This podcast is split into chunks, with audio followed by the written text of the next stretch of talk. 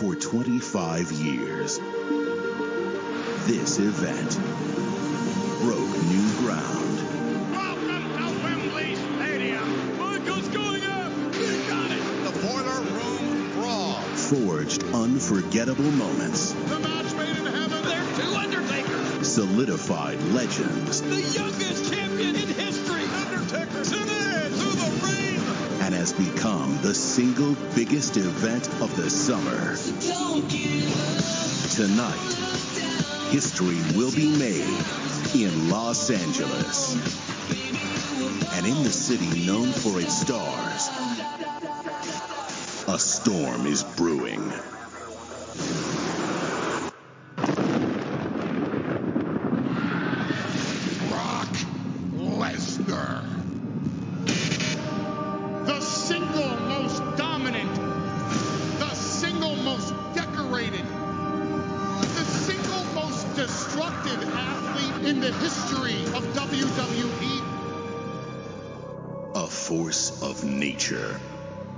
Focused on the personal annihilation of one man.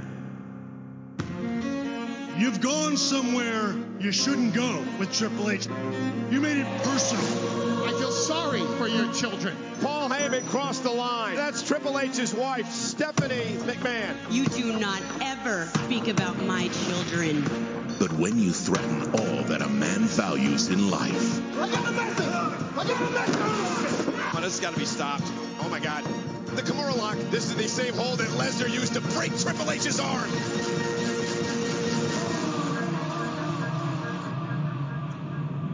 it's a dangerous game.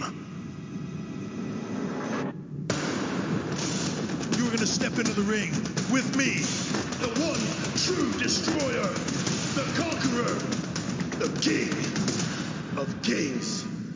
Tonight, the cerebral assassin, Triple H. The human wrecking machine, Brock Lesnar. It is going to be a flat out fight. The perfect storm.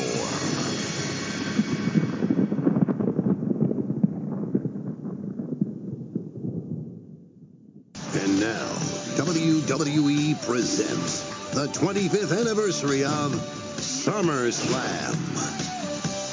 Big Tinky slamming that door like he's just told him he's doing a shit job. Bloody hell.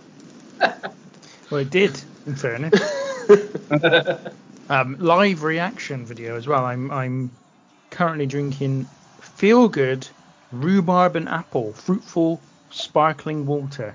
Oh, how how is it? Actually, not bad. Um, we get we get these drinks occasionally free with this the mindful chef boxes we get, and I we had one of these last week and it was alright as well. Actually, I can't remember what it was now. Though it was a strawberry or something. This one's not bad as well either. Quite good. Uh, do you think that's the reviews they're looking for on these live reaction videos? you know what? It's alright, that. It's also not the kind of reaction that's going to get you lots of views, I would imagine. imagine you have to be like, "This is fucking amazing, the best thing I've ever had in my life." Yeah, and then the next week you're just given like normal tap water and you do exactly the same thing. Oh my fucking life! Shit, this is like a blowy from Daniel Bryan. I can't believe me luck. and then like that, it's free out the tap.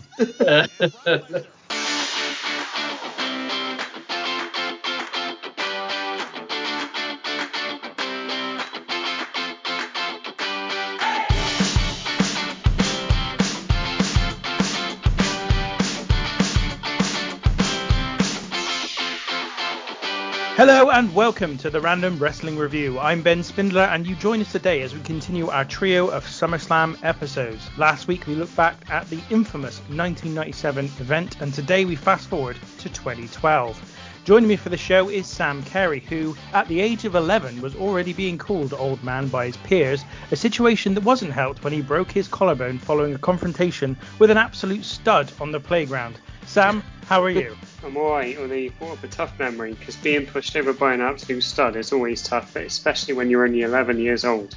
I mean, on the plus side, I'm going to make you pay for it tonight because uh, we're in the midst of our SummerSlam trio heatwave, as you said, and my balls are sweaty. So let's crack on because You two are fucking trying.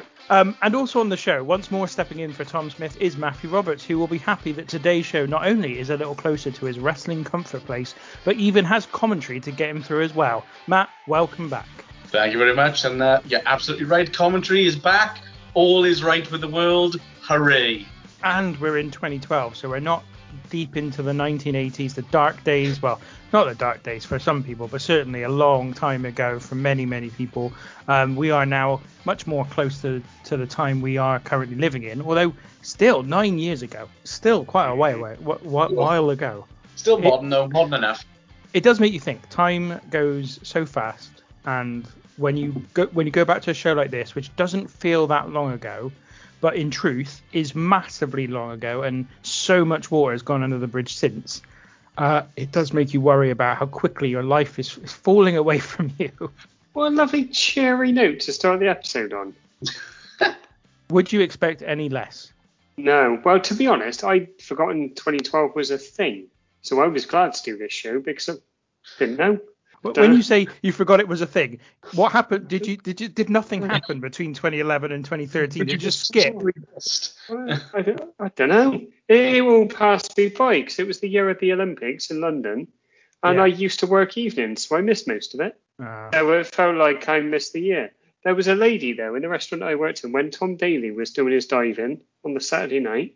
She kept asking me how Tom was getting on, and I was like, I, I didn't have the heart. She was a lovely lady, a regular customer. I didn't have the heart to tell her that I didn't give a fuck. but you, well, the reason you didn't give a fuck, fuck is because you thought she was talking about Tom Smith, not Tom Daley. oh, well, to be fair, yeah, both ways to be honest. Because uh, Tom Daley's fine, but I wasn't interested in how he was. doing. I had a job to do. I had people to service. I'm a Was- fucking professional.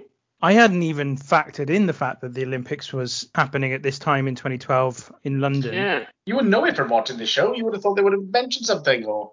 Well, I guess it would have finished by this point, wouldn't it? I mean, so we're mm. recording this two weeks ahead of when this episode will come out, and by the time the episode does come out, the Olympics will be good and done. But I had forgotten about that, and actually, just to contrast your work, old man, my work was mainly st- sat in front of the BBC News website, waiting for updates on what was going on in the Olympics, basically Oh. all day at the time. So Brilliant. Well, that's good. I'm, I'm glad one of us enjoyed it. Now, before we begin today, I want to give a special shout out to Chris Walkden, who is a big supporter of us over on Facebook. Go on, Chris. It's great to know you're enjoying what we do. I'd also like to encourage all of you to give us a follow at RWR Pod UK on Facebook or indeed Twitter or Instagram. So, SummerSlam 2012 this week, and what were our expectations going in? Matt, why don't we start with you? What were your expectations for this one? I'm assuming you have seen this before. Yes, and I actually remember this one relatively well. Um, the I was looking forward to it quite a bit because I do remember the the Triple H Brock match. So straight away from the get go, I thought, okay, this should probably be a good show. So expectations were actually quite uh, quite high going in. I got to be honest. That's good. It's good news. good news compared to last time. I mean, Yeah. and you, you, I guess because you said you remember this one, I'm assuming you didn't remember the 1988 Green Great American Bash from Greensboro. I can't say that that is something that was on the top of my head. No, can't say I remember that at all.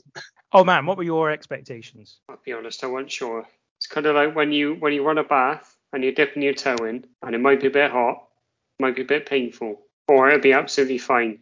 I was thinking it was going to be absolutely fine, but there was a chance I was going to get burned.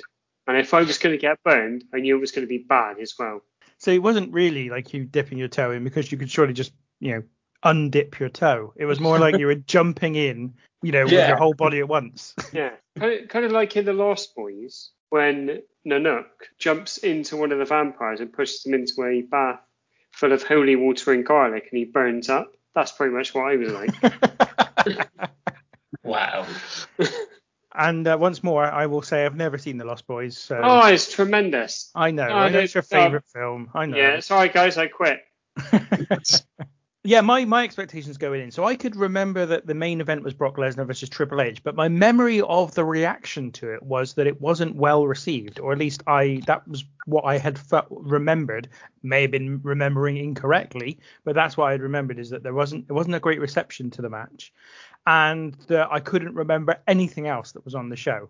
So this is very much a case of Brock Lesnar Triple H is very sharply in my mind. That is definitely happening on this show, but I don't know what else there is, and I remember that not being very well received at the time. So I was a bit iffy going into this one. I wasn't sure what we were going to get and how good it was going to be, but uh, let's find out. Well, to be honest, what you've just said, there's a reason for that, and that's because in the opening video, they do not give a shit about anything else but Lesnar and Triple H. And as we'll get to, through most of the show, to the point where I just wanted to, I just wanted it to be done. The perfect storm, perfect shit storm by the sound. um, do you think uh, George Clooney and Mark Wahlberg will turn up? I didn't. Re- were they in that film? I've never seen that. Of course film they either. were. I saw that film in the cinema. It's bloody awful. Is it? I tell you what, it's no Lost Boys. Are you sure the Lost Boys isn't some kind of spin-off to Robin Hood? No, Uh, Peter, Peter Pan. I get them mixed up. Peter Pan. No, no. Um, as you'll know, Lost Boys, vampires, vampires before Peter Pan. Are In they? fact, yeah. Well, of course they are. They're older. They've lived forever. So so so's Peter Pan and, and the Lost Boys because they don't get old. Yeah, it was just they don't age. Yeah, they don't get. Yeah, but they haven't been bitten. I don't know what's going on. Yeah. It doesn't matter because I said Robin Hood at the start and messed it all up. So it's, it's Yeah, not you really did. important. So yeah, as you say, the show begins with well, actually, it begins with a 25 years of SummerSlam intro video. is the 25th anniversary, Tinky. I know, I know. I know. Where have we heard that before? The 25th anniversary, and it isn't the 25th anniversary. How, how wh- it's not like WWE would ever do that again, is it? No, why why would they do that? It's beautiful and factually accurate. I don't know what your problem is with it. So then we get uh, some stuff about, as you say, Lesnar and Triple H facing one another. And the main things I've pulled out from the video were that um, Steph, this is at the period where Stephanie McMahon starts to be a bit overbearing and, and annoying and starts to kind of undercut a lot of the actual wrestlers, which doesn't make a hell of a lot of sense to me. Um, we see Lesnar attacking Shawn Michaels, and we see Triple H being presented as a massive star, almost as big as Brock Lesnar, who was at this time very soon after his return to WWE following a extremely successful period uh, in the UFC. And Matt, you can talk a bit about that period because I know that you are a big MMA fan. So, um, what were your thoughts with Lesnar coming back to the company at this point? Lesnar coming back was very, very interesting. Um, you know, considering the way that he, that he left as well. I mean, you know, I'm sure people remember, you know, the well, the the, the shitstorm really there was the the original Brock Lesnar Goldberg match all the way back at WrestleMania 20, which was just god awful, and was the last sight of, of both Brock and Goldberg. So, you know, Brock coming back was a big deal. Um, the, you know, the actual return was fantastic. You know, when he first came back on the uh, the, the Raw after Mania, um, you know, slight speed bump, you know, with um, losing to John Cena uh, at Extreme Rules, but overall his return was very well received and you know that this was one of those sort of cool dream matches that the people had kind of been looking forward to for, for a long time like brock and triple h had, had kind of wrestled before I, I believe it was at the australian uh, australian super show about way back in 2002 um, I think it was Brock, tr- yeah, Brock, Triple H, and The Rock uh, on that Australian Super Show. So they had Tangle before, but uh, yeah, like I said, it was um, th- this was definitely well, well, you know, everyone was very much looking forward to it. Was that the Global Warning tour? Yes, Is that right, yes, that, That's lovely. Oh, oh man, you were shaking your head. You were you obviously weren't looking forward to that match. I was not looking forward to this at all because I did not. So I grew to like Triple H coming back every now and then. Uh, this was not my phase of liking Triple H coming back. And also, to your point, Tinky, about Stephanie, she was horrendous and they were always side by side at this point. And I just remember. I can remember the build. I have never seen the match. I know that. I've never seen this show. I now know, having watched it all the way through. And I, tr- I can remember the build really put me off because it's crap. It's really crap. He breaks his arm. He then comes back. He breaks Shawn Michaels' arm. They have a match. No one knows why they're having a match. Triple H doesn't want to give him a contract for some stupid amount of money. I don't care. like, is it, is it, it's not like Triple H is the Brooklyn Brawler and he's like fighting for the man. He's chief financial officer or whatever he is of a multi-billion pound dollar company. This isn't relatable. I just want you to say, Brock Lesnar, you're a shit, and he'll go, No, I'm not. You're a bloody shit. And then they have a fight. That's it. Are you you telling me that you didn't even raise a smile when Brock Lesnar demanded that WWE's main show become called WWE Monday Night Raw starring Brock Lesnar? That No, because no, 'cause that would have made sense. That was effe- effectively what pushed Triple H over the edge was that he wanted his name in the uh, in the title of the show. Yeah, which seems flimsy. And I mean, let's let's not shoot our load too early. We'll get to the main event. Yeah, no, absolutely. So yeah, I think the things that I were pulling out there were things that I was concerned about because I was seeing the Triple H and Stephanie were being positioned as this kind of basically better, cooler, smarter than everybody else on the roster right from the get go, and that is a feeling that really turns me off because it's effectively the reason I stopped watching Hmm. two two years after this, three years after this, whenever it was, that I really just kind of had to go, you know what, I can't do this anymore because I'm sick of them just basically being portrayed as better than everybody else. W- Yeah, because we had this issue. Was it Payback 2016 or was it which one was it? The 2017 one that Tom wanted to kill himself when he was watching. Fastlane 2017. yeah, that's it. Yeah, that was uh that was a theme running through that, wasn't it? I don't So- remember that, Joe. Oh, Well, you don't damn. don't worry, you don't want to, and it was one of our least well-rated shows ever, so Yeah. don't worry about. It. Um, Tom gave it a two out of ten, and that's the lowest score he's given anything. So we go to the arena, and the commentators are Michael Cole and Jerry Lawler. Michael Cole mentions that it's the fourth time in a row that SummerSlam has been in Los Angeles. They had at this point uh, kind of they just decided to start doing it SummerSlam at the Staples Center every single year, which is an interesting one. I don't really know what that decision was based on, but uh, they did it. They they even continued that the following year. I don't know if did it continue after that. Yes, it I- went right through to 2014. Yeah, so it's basically six years in a row it was in the same building. And now they do it in the Barclays Centre, don't they, every year? That's a good point. Yeah. Yeah. I guess I guess other than last year when you know. Yeah. I, know, I know. And obviously this coming year where it's Yeah. in Vegas, baby. Indeed, in about a week after Really? this show comes out. Uh, yeah. Could be a big one. Any so any thoughts on Michael Cole and Jerry Lawler in this show? Um, I know obviously we've, we've certainly spoken about them before as a as a team, but anything specific to this show? Didn't want it. Didn't want it. I was crying out for multiple teams of commentators when I saw it was these two. We're big Michael Cole fans here. We give him a lot of time. From memory, this is Lawler. I think this is probably Lawler at his worst. I think this I is think- Michael Cole at his worst as well. Well, Uh, yeah. Well, I, I was going to get to that because oh, it's horrendous. I've just found that it's easy to tune them out now. Like, p- p- particularly Michael Cole. It's like I'm just so used to hearing his voice. It's like ah, I can just tune it out at, at will, basically. Yeah, he's he, we as I said as old man said, we are quite big Michael Cole fra- fans on this podcast, at least in terms of compared to most people. We give him a lot more fair, you know, crack of the whip than most would. But this is the period where he's being a heel, which I Yes. hate. I hate the play-by-play heel commentator. It is ridiculous. It it removes such a core part of the basics of pro wrestling in that you have someone calling the action who can highlight when somebody is being uh, heelish or is cheating so that it's perfectly clear to everybody who they're supposed to be cheering for, who they're supposed to be che- booing.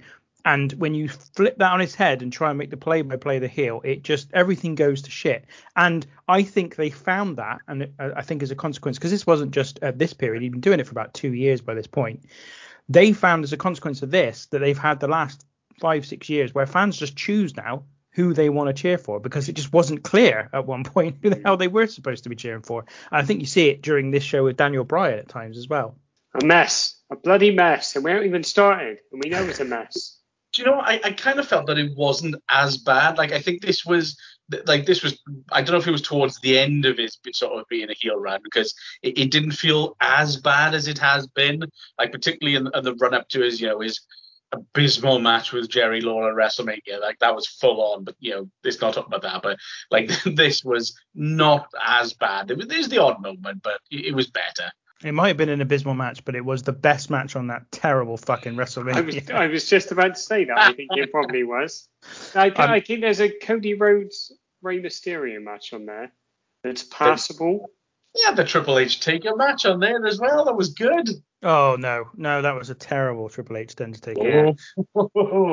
The the the rematch they have is a tremendous piece of work. Yeah. I can remember. So me and Tinky and Tom had been to WrestleMania's 25 and 26, and me and Tinky for a short while after we got back from 26 were mulling over going yeah. we 27. yeah. I think I would have probably. I don't know. I just spent four hours crying. I think. Just oh, it was awful. we definitely awful. dodged a bullet on that one. Actually, we definitely Yeah. dodged a bullet on that one. Well, do, we we didn't completely dodge it. We still got some like residual because we watched it live, didn't we? Yeah, wasn't a good show.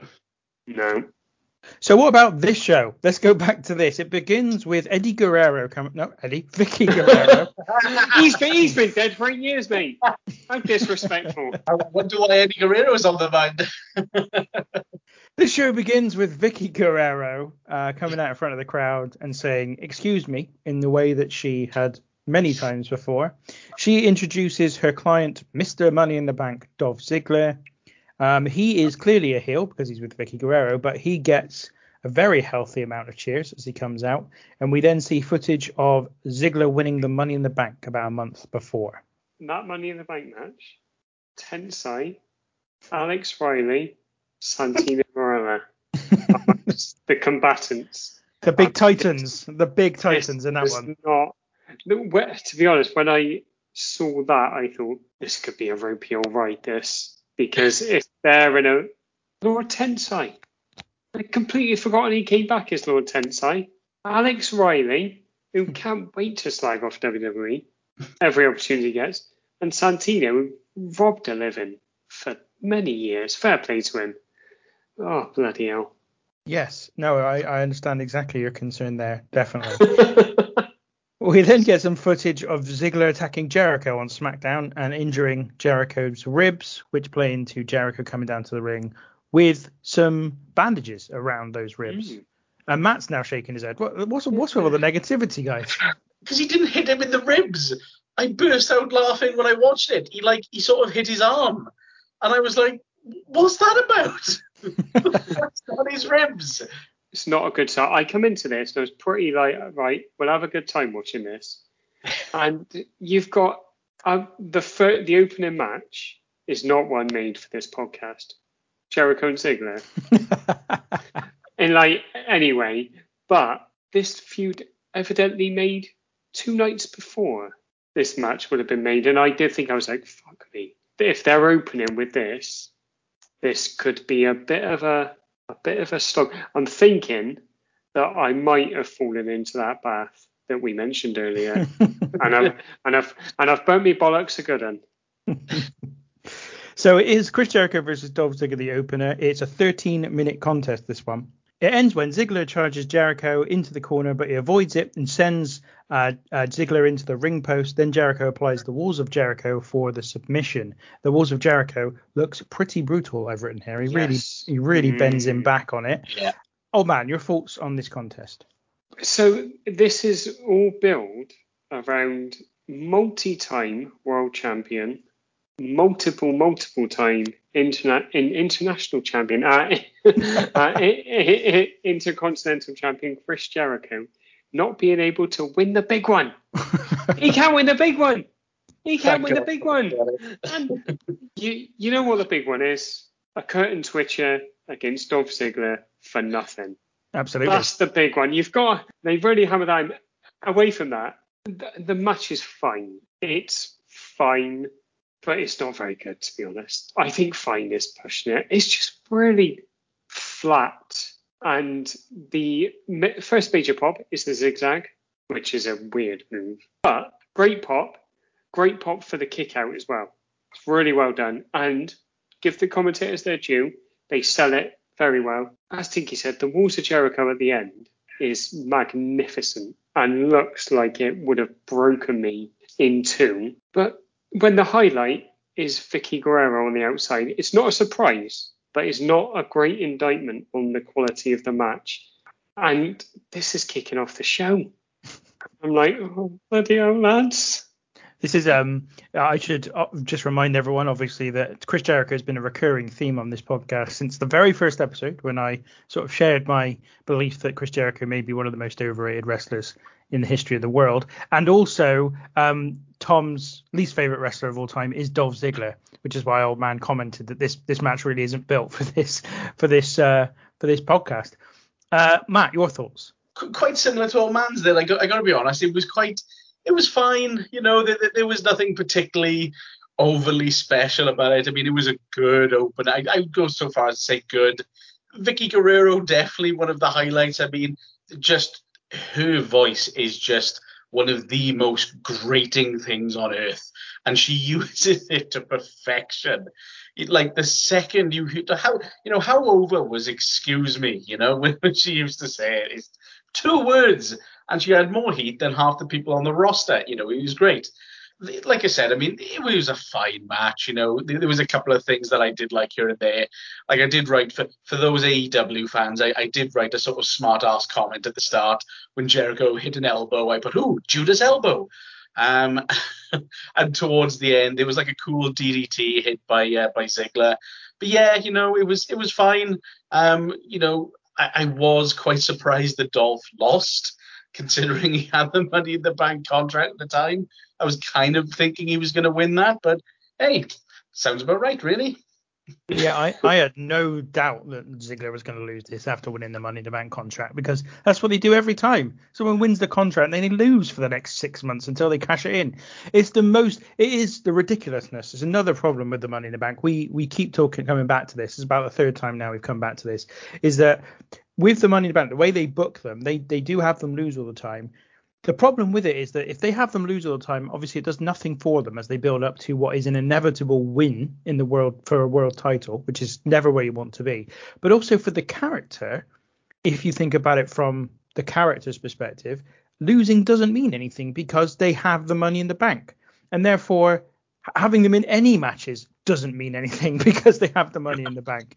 It just it just doesn't it all of it just doesn't it just renders everything they do pointless. Which is funny that I should say that because I'm going to surprise you both. I thought this was really good. I thought this was a really good match. Yeah, I should clarify my position on Jericho because I did you over.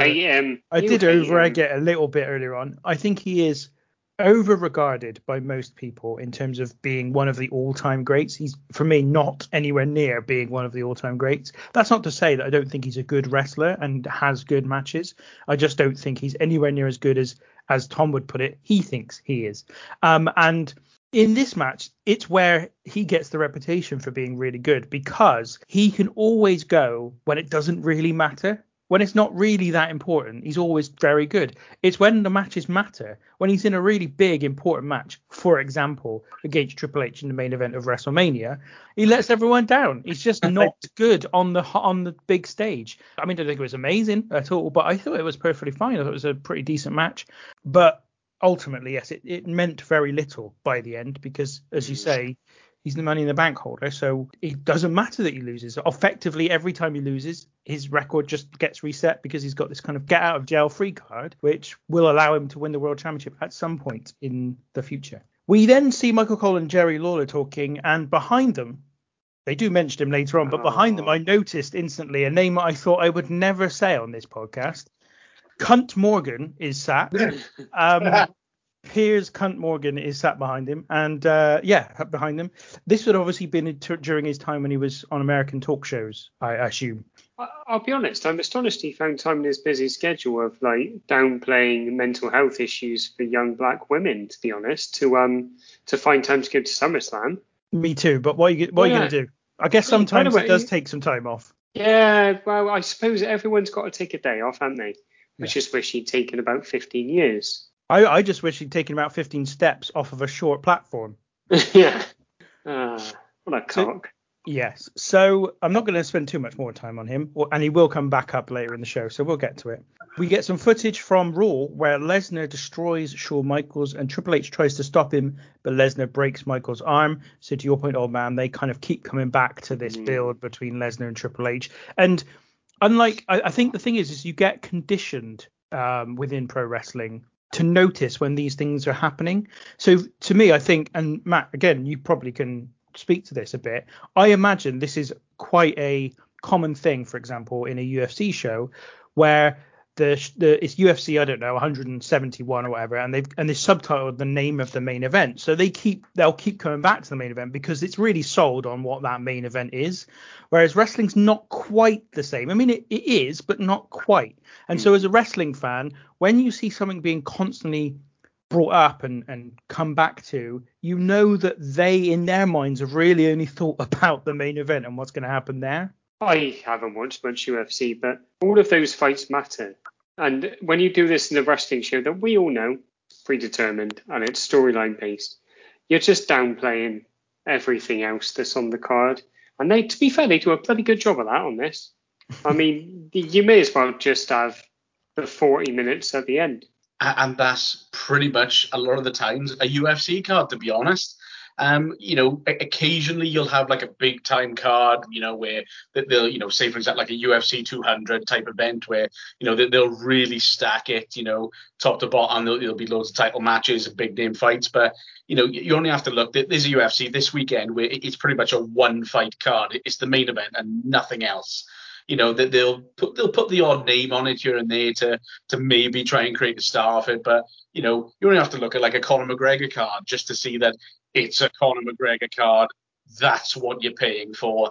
Everything under that just doesn't matter.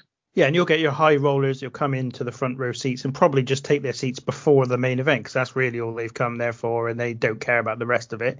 But as I say, wrestling just doesn't really work the same way. It just doesn't work in that way. So they they're kind of yeah undercutting a lot of the other stuff because straight after that package we get a promo by Paul Heyman with Brock Lesnar. So uh, back to it again. You old man earlier on commented that you hoped there would be other um, commentary teams, but I think you see from who interviews it here that you don't want any other commentary teams because that probably means Matt Striker is going to be doing some commentating. I think this is Matt Striker's best work in WWE. Because he asks one question and fucks off yeah, and then just gets talked to. I so the promo is Paul Heyman. It's going to be good. He knows how to sell onions to someone who doesn't like him. But there's the really odd lingering shot of Lesnar at the end, which is really like I think even he's a bit uncomfortable with it by the end. It could have been worse. He could have said his "Hey Paul, say something stupid" line. Yeah. Go on, Lesnar. Go on, man. say something stupid. That was John Gem. Maybe maybe Lesnar thinks all promos are stupid. Maybe that's what he yeah. was referring to. Yeah, Heyman says that tonight Lesnar will finish Triple H and destroy the heart of WWE. We then um, go back to the, the, arena and Daniel Bryan comes out to a barrage of yes chants, but he doesn't want the yes chants because he keeps chanting no back towards them. Now, this is interesting because I think that the yes chants are because people like him, not because mm. he's a heel. But in doing the no back to them and having Michael Cole paint it as if the fans are taunting him with the S chance, it actually works as if he is a heel, uh, which it shouldn't do, but I think it does. It it's really odd. Yeah, I kind of forgotten that this actually happened, but yeah, and like they talk in the match when we get to it, like about how the crowd had put him off his game. Fortunately, he's not off the game, so he can still earn some money on the side. He was never on the game, old man. Take it back. well, to be fair, he was on the game for a three count at WrestleMania 30. Oh, there it is. There it is. Brings it back like the professional that he is. He's always there. Yes. Uh, match number two is Daniel Bryan against Kane. It is eight minutes long, and it ends when Kane goes for a tombstone, but Bryan counters with a small package for a pinfall to get the victory. Matt, thoughts on this one? Not a lot, unfortunately. Like this kind of bored me, which is not something I ever thought I'd say about a Daniel Bryan match. Like you know, when I, I was, it got to the point I was trying to take notes, and I was like, something please happen so I can have something to write down. And I just felt it was kind of dull. It, you know, it, it, it, was they just didn't work well together. It didn't mesh. I mean, they were great as a tag team. They definitely worked well as a tag team, but as opponents, I, I just felt they really lacked chemistry. And you know, maybe it was the size difference. I, I don't know, but it, it didn't work for me at all. Mm. Oh. Old man.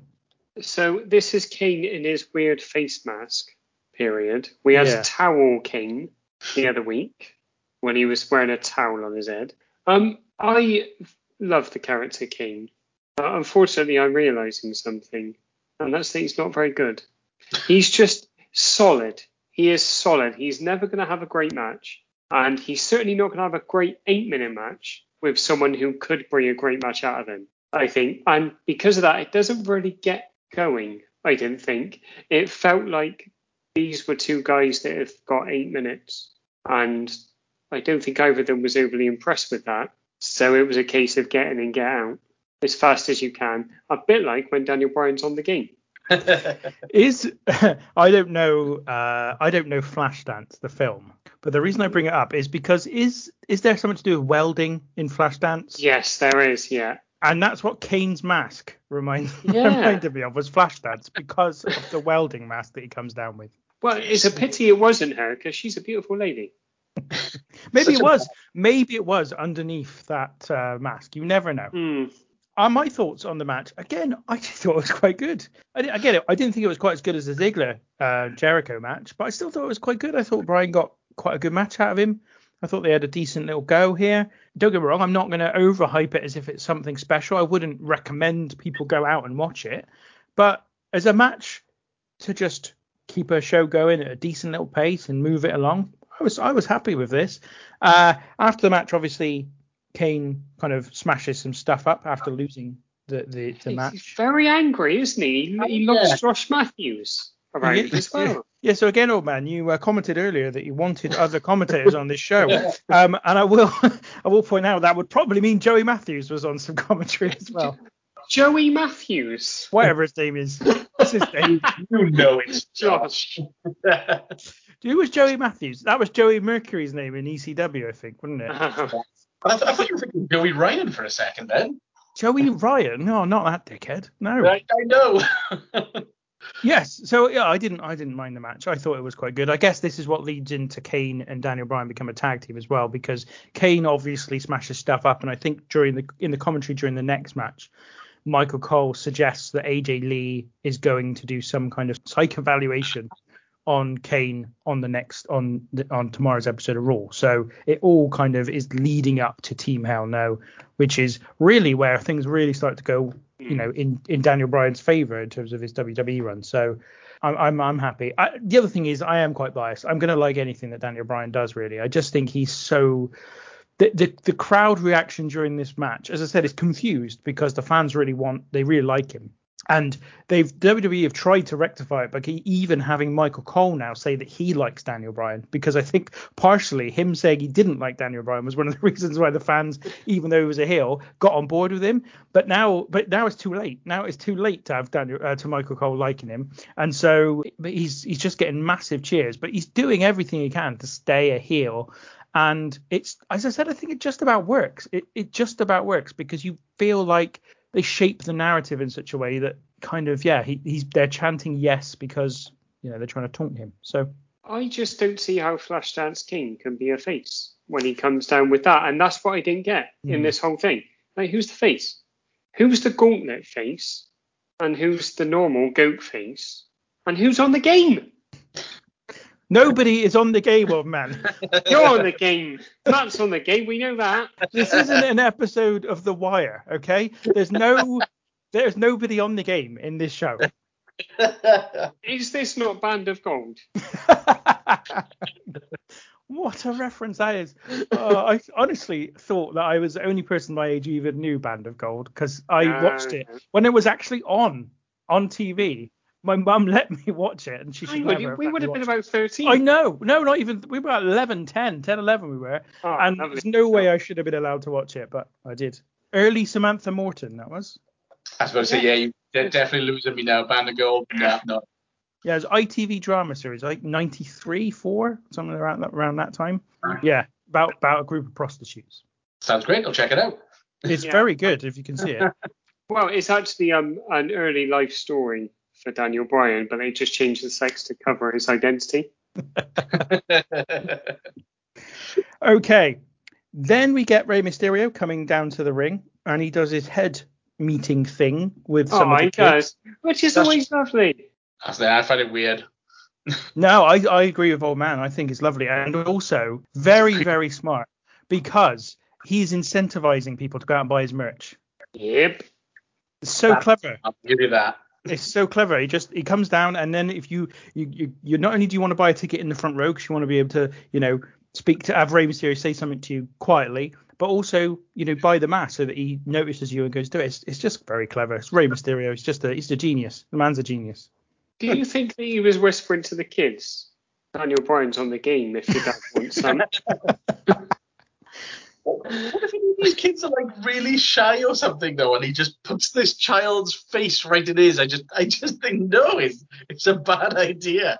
it's not the level of 1991 bushwhackers when they were licking children's faces. I suppose we do have um we have different levels, don't we? Because I saw that when I was a kid, and I was like, oh, that's lovely. And now I watch it and go, New Zealand men licking children. And now I'm like, a man in a mask putting his head next to another person with a mask. And also the parents, I tell you what, they're feeding these kids up, aren't they? They're holding them up. They're like, come on, buddy, rub your head on my kid. rub your head on my kid. I want some Daniel Bryan. So what you're saying is Rey Mysterio is Daniel Bryan's pimp, and the way he shops him out is through the children of the parents. It's the Yeah. perfect, the perfect ploy. I, d- I think Matt's lost for words this week. I think he says, "What do I do with these two dickheads?" Well, I, I, I am still shocked about Daniel Bryan being on the game. Who knew? Well, and, and also, let's be honest, you're thinking, do you reckon he's still on the game? and how high end is he? That's the other Yeah, because that would be one heck of a notch on the bedpost. oh, I love it. It's a mess this week. It really is. Um, we then get the third match, which is The Miz defending his Intercontinental title against Rey Mysterio. The ending of this one sees Rey Mysterio hit the 619, but then miss the splash, which is his kind of finish to pin him. Then Miz goes for a skull crushing finale, but Mysterio reverses it into a roll up for a near fall. Miz then drops Mysterio onto the top rope and hits a skull crushing finale for the pin. Old man, your thoughts on this one? This is decent, this, because I, I know we uh, made light of it, but one Rey Mysterio is always going to be a face. But he does the little thing with the kids' heads, and you know instantly he's the face. You know from oh, they they bring out the awful awesome letters, don't they? yeah. Which I mean, just like just piling heat on heat for the Miz, and you know exactly who they are. The Miz, I can't remember when he got very good, but he's very good in this. He knows exactly what he's doing. He knows how to wind the crowd up, and I think this is the thing. They they get the crowd involved more than anyone else has so far. I think apart from the no chant, uh, the yes and the no's, that's all very like that's like the this is awesome two minutes into an absolutely crap match that the crowd do now. To me, that was what that was, the yes chanting. But these two get them going.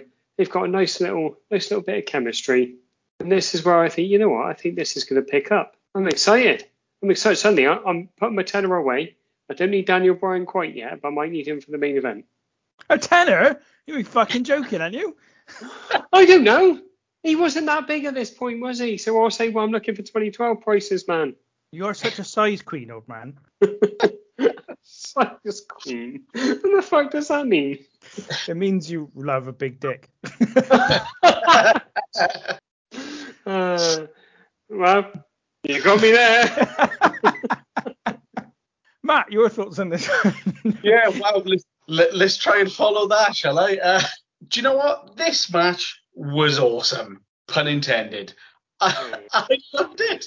I was genuinely quite shocked at how much I enjoyed it. Now, correct me if I'm wrong. Miz and Rey Mysterio have they wrestled that often before? Don't know. I, I know it. It felt like a fresh match, which is the one thing that sort of stuck out to me straight away. I thought, surely these, you know, given how long they've both been in the business and how long they've been on Raw, SmackDown, wherever, they're bound to have wrestled a thousand times at least against each other. But it felt fresh, and the entire story of the match for me was just how awesome Rey Mysterio is. He really is incredible. Like, you know, he made, I think he made Miz look fantastic throughout this. I mean, he was just bouncing around for you know for Miz. Miz was catching him with you know cool moves off top rows, power bombs here and there. Rey was great. Miz, was great to be fair as well. And you know, it, for me, th- this was one of the matches of the night. I thought it was excellent. So I, I think this was fine again and on the par with what we've seen so far. So I, I'm kind of like all three matches. I'm like, I really like the start of this. I thought the Jericho Ziggler match was really decent. Daniel Bryan and Kane was perfectly fine. This was perfectly fine. The issue I had with it partially was that I'm a big fan of the Miz, but I do think that he is a little bit. I don't know what the word is. He he's a little bit pedestrian sometimes in his matches. I find, and he never really gets out of second gear ever. But he is great at getting the reaction. He's great at being a heel. Not good at being a babyface. Never go back to being a babyface, The Miz. No. But in terms of his in ring, this was part of the course for The Miz. So, and again, I said it, I think, during the 2006 payback, 2016 payback show that we watched. The Miz in a mid card title match happens so fucking often during like the last eight years. It's ridiculous. He's probably faced everybody who's been in WWE in some kind of mid card title match at some point. The Miz is just ridiculous, but it was fine. And again, I, I thought the first three matches nothing massively special, but all perfectly decent, perfectly fine, and I'm enjoying the show up to this point. We then get an advert for the WWE app, which was really strange because here I am, you know, nine years later watching the show from an app beamed onto my television, and um, obviously it now carries. Oh, all right. Mr. Technology over there, bloody hell! oh, here I am. I got me phone in me hand and I'm not watching it on the telly. Shut up. I feel I feel ashamed. Um, we then see. T- I'm not even going to go into what I was going to talk about a minute a minute ago. Oh no, no, please do, please do. I'm only I'm only joshing with you. No, fuck it, you've lost it. Can afford the technologies from the money from being on the game. Uh, no, Matt's calling you a prostitute. I this know. is, ta- I this know. is taking a dark turn. Matt, I'm just trying to have a good time with Daniel Bryan's ass. Moving on, we see Teddy Long and Eve Torres coming out of e- AJ Lee's office. Um, Long says that Lee is doing a very good job of managing Raw, to which Torres does not seem particularly sure of. Anyway, they move on. We never hear anything else about that, so fuck knows what that's about. CM Punk then arrives and walks into the office. He says to AJ Lee that putting a champion in a match for the title where he can lose the bout without being beaten is unfair, and speculates that the reason he's been put in the match is because AJ Lee proposed to him, but he said no. AJ Lee doesn't say a thing. She just stares in off into the distance, seemingly not listening to Punk. This is all very odd. This whole thing is just very odd. It's just nice and weird, isn't it? It don't. I don't. I don't get it. I don't get it at all, to be honest. I, do, I can remember the um the proposal bit. Everyone was getting proposed to everyone. No one proposed to me. bit disappointing. But yeah, it's just a bit like, oh, what's going on? But then I quite like the thought that Punk and AJ Lee, obviously married now, I believe they were together at this point. Just like the fact that they're just being weird and probably just being weird for being weird's sake. It was a strange time in AJ Lee's career because she had been in a relationship with Daniel Bryan in the story, and then kind Hang of on, hang on, hang on. Sorry, she'd paid for Daniel Bryan's services. and then she'd been fought over between her and uh, between Daniel Bryan and Kane. Then there'd been the wedding in which she then revealed that she wasn't saying I do to Daniel Bryan when Daniel Bryan asked her to marry him. Uh, she was saying I do to the proposal Vince McMahon gave her, which was to be Raw General Manager. That was on Raw 1000, I believe, that had just recently taken place before this. And now there was this whole thing going on between AJ Lee and CM Punk. So it was all, and and I don't remember how this particular bit ends because it's not long after this that she just starts wrestling um, and becomes just an active competitor. So on on the main roster. So it's it's just all over the place. They, this whole issue, they just seem to race through about four years worth of stories with AJ Lee at this in this moment in time. Did, did anybody realize that CM Punk was the heel here? No, Not really, no. no. No, me- me neither. Like I, I remembered um his heel turn on the Rock on Raw 1000, and I was thinking for the life of me, I was like, I'm sure he's a heel here, and I just couldn't tell. It took me ages to, to kind of pick it up. Well, this is a problem running through the whole show, I think, where you just don't. Who is anyone? Daniel Bryan's a prostitute. Kane is in Flashdance. I mean, what the hell's going on? Yeah, like, uh, like this was my fear when I when I watched the promo video, is that it would feel like it had been cobbled together probably on a napkin about 10 minutes before the show started in true WCW style. And there won't be any defined, even characters, I think, and any feuds. Like, at least the last match was for a title. So there's a reason for them to be having a scrap. The other two, ultimately, who cares? Well, you wanted characters and you wanted storylines, and so WWE deliver with the video package hyping up Sheamus versus Alberto Del Rio for the World Yes. Heavyweight title. The video package sees Del Rio calling Sheamus a peasant, and then Sheamus Ah. steals Del Rio's car. He then takes it on a joyride, spills some stuff on it, and then brings it back to Del Rio messed up. Um, then Del Rio and a group of men who are dressed up as policemen attack Sheamus on SmackDown. I thought the village people were here, and I thought we're in for a fucking show here. But it wasn't the village people because they didn't dance. Crap. How dare they? Well, if you want Dance Old Man, there's plenty of that coming up. So just stay with us, and we'll we'll come to Oh, that. later God, on. yeah. Any thoughts on the package on this video package, Matthew?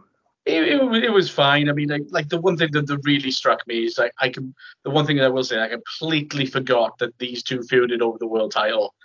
Like I actually sort of put multiple exclamation marks going, "This is a world title match." Really hmm. surprised me. Well, I think that's the problem is that Sheamus isn't seemingly interested in the title. He just got called a peasant, so he stole his car, which is kind of like a self fulfilling prophecy. But it doesn't highlight the title in any way, shape, or form, which I thought, come on, come on, lads. Sheamus But- stealing Alberto Del Rio's car because Del Rio called him a peasant is kind of on a par with JBL beating up the Blue Meanie because the Blue Meanie called him a bully. Yeah, and also the mess that Sheamus gets that car in. I don't know what he's been doing. If, to be honest, if I'd stolen someone's car and I wanted to piss him off, I'd have a little wank in the glove compartment. That's what I do. That'd do me. Lovely old job. I'd probably ask Daniel Bryan to have a little tug in the back seat. But You can't just ask him. You, there's a fee, and you need to pay it. You've gotta old man. pay him. well, it depends how much it is because I don't know how much I want this title, and evidently I'm a peasant, so I might not have that much money. It better be more Is- than a tenner. I can tell you that. Um, I might stretch to 11 or 12, but I ain't really gone past. Hang on, are we talking dollars or pounds? I think he probably only deals in dollars, to be honest. Yeah, he probably does bloody cheapskate. But yeah, this um yeah, this video package is very flat. It's an 11 minute contest. It ends when this is a bit of a convoluted ending, so give me a second and I'll try and figure out how to explain it. So Del Rio hits an enzuigiri for a false finish, but when uh, Sheamus kicks out, Del Rio gets angry and pulls R- Ricardo, Roberto, what's his fucking Yeah, Ricardo. Ricardo Rodriguez uh, into the ring. As the referee's trying to escort Rodriguez back out of the ring, he throws a shoe towards Del Rio, but Sheamus manages to intercept it. He hits Del Rio with it, and then he hits a backbreaker uranage kind of mix of a move, which I don't know if he's got a special name for it, but that's how It's I. it's it's it. the Celtic cross, is it? Or the, It's the Irish the Irish curse. that's it. Lovely. Um, and then he pins him. Uh, Del Rio's foot, however, is on the rope during the pin, but the referee doesn't see it, and Sheamus pulls the foot off of the rope straight after. God, old man's putting all kinds of faces here. Oh, so so what we've got here, we've got Del Rio's music, unbelievable, great music. Love it. I wish he stopped beeping his bloody car horn. I want to listen to the music, and also like we know you're here. We can see the car. Don't need it. Anyway, so they start with some urgency. Finally, finally, they're having. There feels like a match that's got something on it, something properly on it, which, as we said, the video doesn't really work. I think this is actually quite good, given the time that they've got.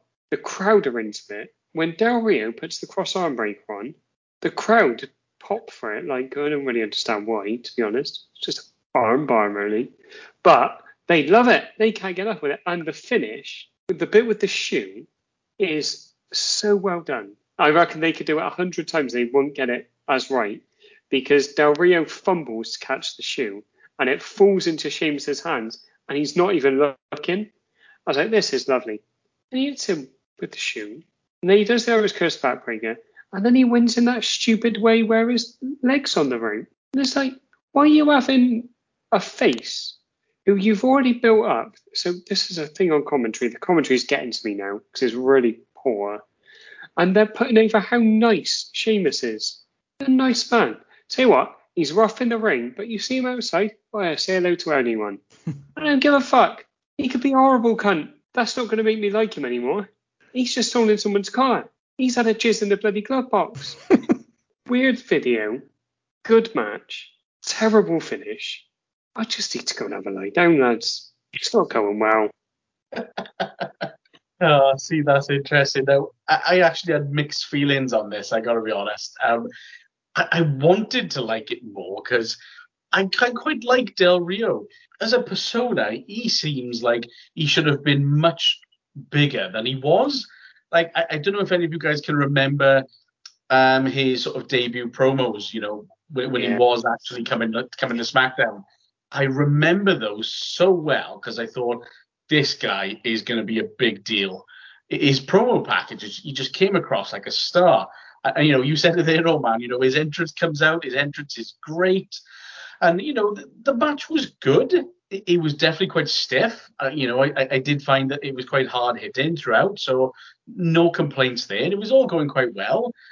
And then we got to the absolute shit show that was the finish. Didn't rate the finish in the slightest. I, I'm not sure if they did something afterwards where, um, you know, they said that. Um, help me out. What was his ring announcer's name again? I've forgotten.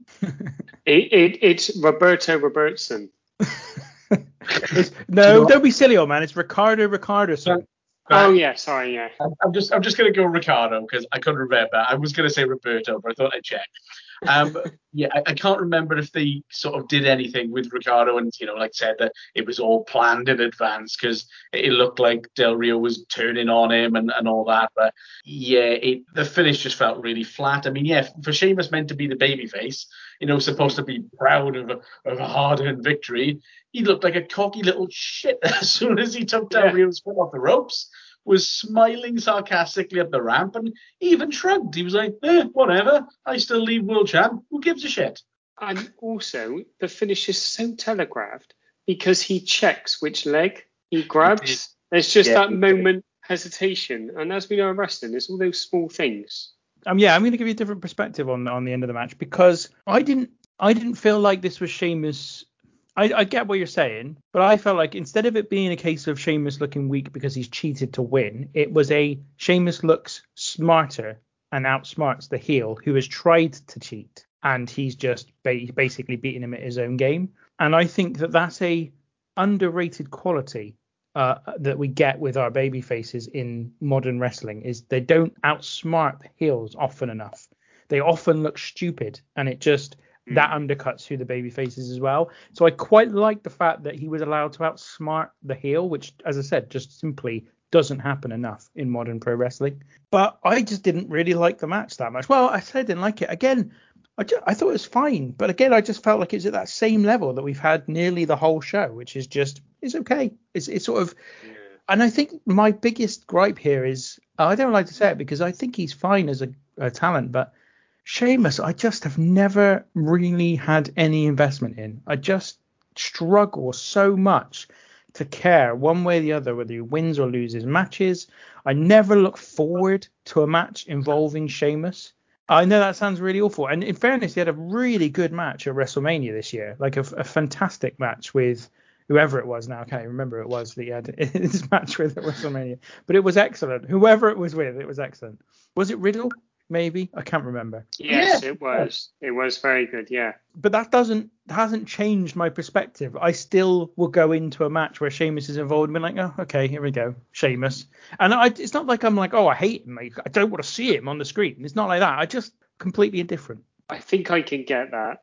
He's not someone I look for if I'm going to watch a wrestling card. And then if he's there, I'm like, we're going to be all right, boys. We're going to be A-OK. There's a big Sheamus match. Who's he fighting? Doesn't matter. He could just be whoring himself out with Daniel Bryan on the street corner, and I'll bloody love it. Do you know what? I, I think it's probably because he's been in the same position for years now. Hmm. Like I, I can't I can't remember the year he debuted. I mean, what was it? 20, 2009, 2010, something around about that time. And you know, aside from a brief run at the top every now and again. He's been in the same slot doing the same things. The, the closest thing he's done to a change, it was changing his hairstyle. You know, and, and braiding his beard. That that's as close as he got to being any different. And otherwise, it's just, eh, okay, here comes Sheamus. He's dependable. You know, you you'll probably have a half decent, possibly good match, and you know we'll get through it. It'll be okay, and and that's it. And it's been that way for years now. Yeah, I think Yeah. I'd rather him just be not. Very, I I think that's the problem. He's just he's too competent to stand out as someone I don't want to see, but he's not interesting enough to be someone I want to see. he he's the kind of guy that, to your point, Matt, that they know he'll have an all right match. He, isn't going to hurt anyone, and then they can move on with their life, and they can move on to the next feud. I think that I think he's probably helped elevate a few guys, but he's not the guy, is he? That's going to push you through. He's no Big Show. I can say with a straight face. I was gonna, I was gonna make a joke, but I couldn't. Sorry, sorry, Paul White. Let's um let's let's take a, a brief uh, break right there um, and come back in just a moment. And hopefully after the break it won't continue to be all about the game. It'll be about something else. Maybe triple h who knows? We'll see you in a second. Ladies and gentlemen, Brock Lesnar. Ladies and gentlemen, my name is Paul Heyman, and I am the advocate for the most destructive, the most dominant, the most decorated athlete in the history of WWE, Brock Lesnar. Now, earlier this evening, my client's opponent, Triple H, used his influence to convince a referee to use his discretion. My client's opponent, Triple H, said, and I repeat this to you verbatim this is a fight, a fight to the finish. The key word there is finish because tonight Brock Lesnar will finish Triple H and break the spirit of WWE. Triple H, this is a fight you cannot win. And if you ain't down with that, we have two words for you tap out.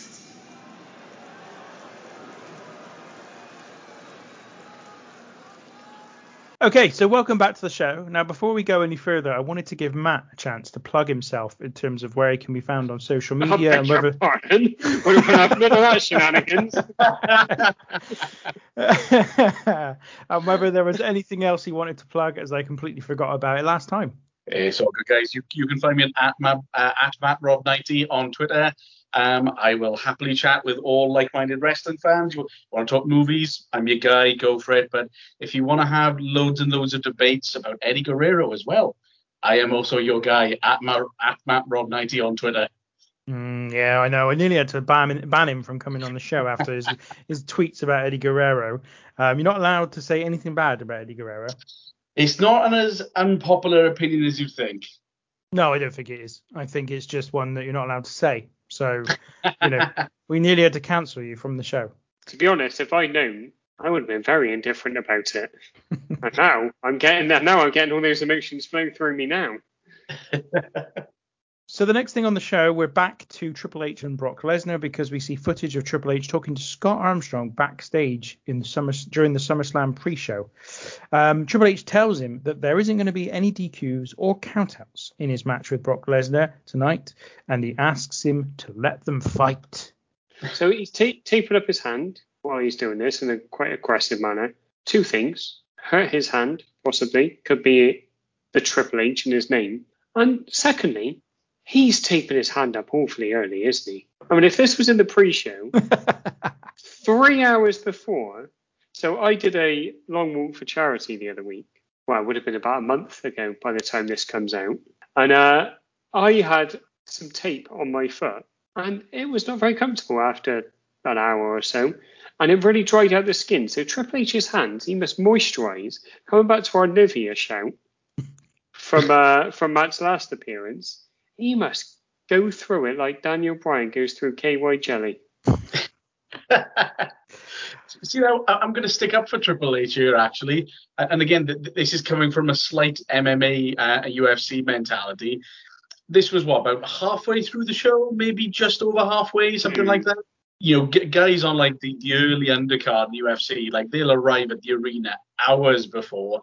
There'll be footage of them in the back, taping their fists, doing warm ups, doing their exercises. So I imagine this would be a, around about the right time, to be honest. Mm-hmm. It's good to know. Well, don't forget though, Matt. He's this is footage from the pre-show. This isn't now. This is footage from the pre-show. So it is Okay. about two hours or two and a half hours before the match. Then, admittedly, that's incredibly stupid, and I take it all. Yes, I think that is important context, quite frankly. You get a lot of bad acting in wrestling. No. Of course you've done. Sacrilege. I think Scott Armstrong gives one of the worst performances of anyone sitting still I've ever seen. he looks like he's holding in a fart. and he's just there and he just gives like these little quiet nods to Triple H when he's saying he goes, Yeah. And I mean if Tommy were here, he'd be absolutely fuming with this. Because he hates Scott Armstrong. Thinks he's an awful referee. To be fair, probably right. But uh not a good actor, not a good referee.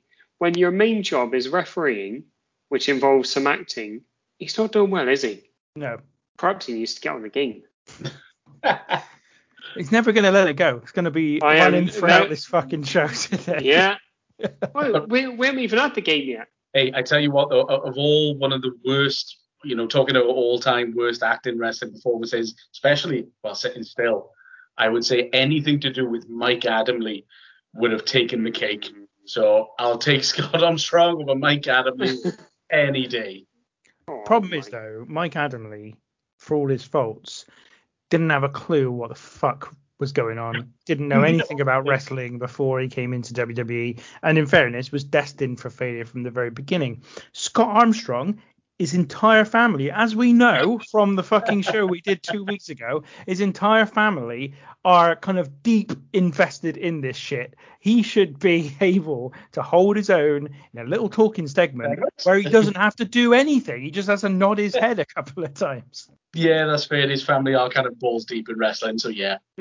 They certainly are. We then get uh, a picture of Kofi Kingston on the international tour in Shanghai, which is to set up the reason why R Truth is on his own on Raw when the prime time players attack him, which leads into our next match. It is Kofi Kingston and R Truth against the prime time players. It is a seven minute match and it ends when Kofi Kingston hits a big crossbody onto Titus O'Neil outside the ring. And then in the ring, R Truth hits, and I quote, because this is my notes, a move and pins Darren Young. no idea what this fucking move is. I don't know what the generic name for it is. I don't know what R Truth's name for it is, if he even has a name for it. He just flops to the ground, and that's the move, Yeah. and that's how it ends. Matt, your thoughts on this one? So, you know, I decided to call the flop to the ground a face plant because I could think of nothing else. I, I literally wrote down R Truth hits some form of face plant. I was like, I'll do. But for me, one of the funniest things of this match, which I, I think you uh, might have missed at the start, if anybody can remember the massive success that was Tout. If you remember the clip of Tout they showed at the start Yeah. of this, oh my God, was that awful when they tried to get that off the ground. What What is tout? That's one of the questions I had wrote down. Do, do you not remember it from when they used to talk? I think it was. It's kind of like Twitter, except in a shorter version. It was, if I remember rightly, it was like a 10, 20 second video clip that you post on a social media platform like Twitter. And WWE had, had bought part of it. And at least oh. for a year straight, they were really trying to promote it. And it never went anywhere, funnily enough. I do seem to now you mention that I didn't know at the time when I was watching this, but now you spoke about it, there is a vague memory of it I have, but yeah, not not very vivid anyway. Yeah, it was it, it was bad, but uh, the, the the match itself, I mean, it, it was okay. I mean, if if anything, I think it was made abundantly clear that Kofi Kingston was seen as the star of this match. Uh, I mean, it was weird to to see him with his Jamaican music, you know, again. Yeah. And you know, to to see that, but you know, it, it was what can you say about it? It was fine. Kofi was the star. R Truth won with the face plant. Primetime players, eh, that's about it. To be honest, he's put it about as eloquently as I could. So you, you, you're not starting very well, to be honest. Kofi and R Truth come down together, which means we don't get the R Truth rap. How dare they deprive us of that? Well, to be honest, I knew what this was going to be. As much as I, I really like Titus O'Neil. Seems like a lovely man. Always liked Darren Young. R Truth's fine. Like Kofi. This is like four people who haven't met and then just decide to roll around on the floor together like they're cats. Is it like Is a it- Daniel Bryan business transaction then? it's it's not because I didn't see any penetration, although that may have been the move that R Truth was doing. Perhaps he was laying the truth in Darren Young's mouth. Please let that move be called the penetration. Actually, that, that that joke may come across quite poor because Darren Young is gay, isn't he? Yes, but you know, I, I Yeah. think it was it was clear that you you were just you're just Yeah. on a roll with this fucking Yeah. horrible shit that you keep talking about. I had um a very meh match won by a move which I don't understand. So I'm glad neither of you know what it was because I watched the replay and I was like, no, still don't understand it. I got to be honest, Del Rio and Sheamus was a false dawn. I'm I'm back in the doldrums here. We've had a crap segment with Triple H and Scott Armstrong. We've had a really poor match during which Titus don't even go. He only does it once. He needs to do that at least four times a match to make it anything worth going. And yet, oh, not not good, not good here, lads. Oh, that's killed me. Can you do it one more time for us, old man? you psychotic. It's such, it's such a shame that the listeners can't also see you doing the hand gesture that he does. He's just like a psychotic dog. Because that does make it. Honestly, seeing the video of it would, would make it. I may I may see if I can capture the video and obviously pixel out your face, old man, because no no one wants to see what- that. you know what- Well, the trouble is, you know what? Daniel Bryan will be turning up at me house. Excuse me, sir. I'm touting for business. No pun intended. Come in. Can I come in? Look, me. I've only got a fiver. I'll do anything. That's the attitude I want. Get out. So um no, I, I'm I'm with you on this one. Up to this point, I'm kind of like- Finally, we've dragged you down to our level, you little shit breath. I know, Yeah. stop so positive. I know it's terrible, isn't it? It's not really my role either, to be honest. But yeah, I've, I've been relatively up on this show in general uh, until this point. The, each of the matches have been perfectly fine. This one's just a bit throwaway, a bit pointless. Is a bit messy. It doesn't thankfully last too long. I mean, it's a time when obviously the tag team titles were in a bit of uh, the doldrums themselves because I mean, R Truth is perfectly fine, but he is not meant to be involved in anything serious, is he? Really? Let's be honest. He's just he's just a joke kind of act, and that's fine, and he does it really well, and I'm happy for him. But I don't need to see him anywhere near any titles unless it's the 24/7 title, which is fine. You can be near that because that's a joke title in itself. And the prime time players, uh, we've talked about these before because we saw them at Elimination Chamber 2015. I don't, I don't know why they just kept breaking them up and putting them back together. They can't do any. They're not good enough. Let's be honest to do to have really good singles runs.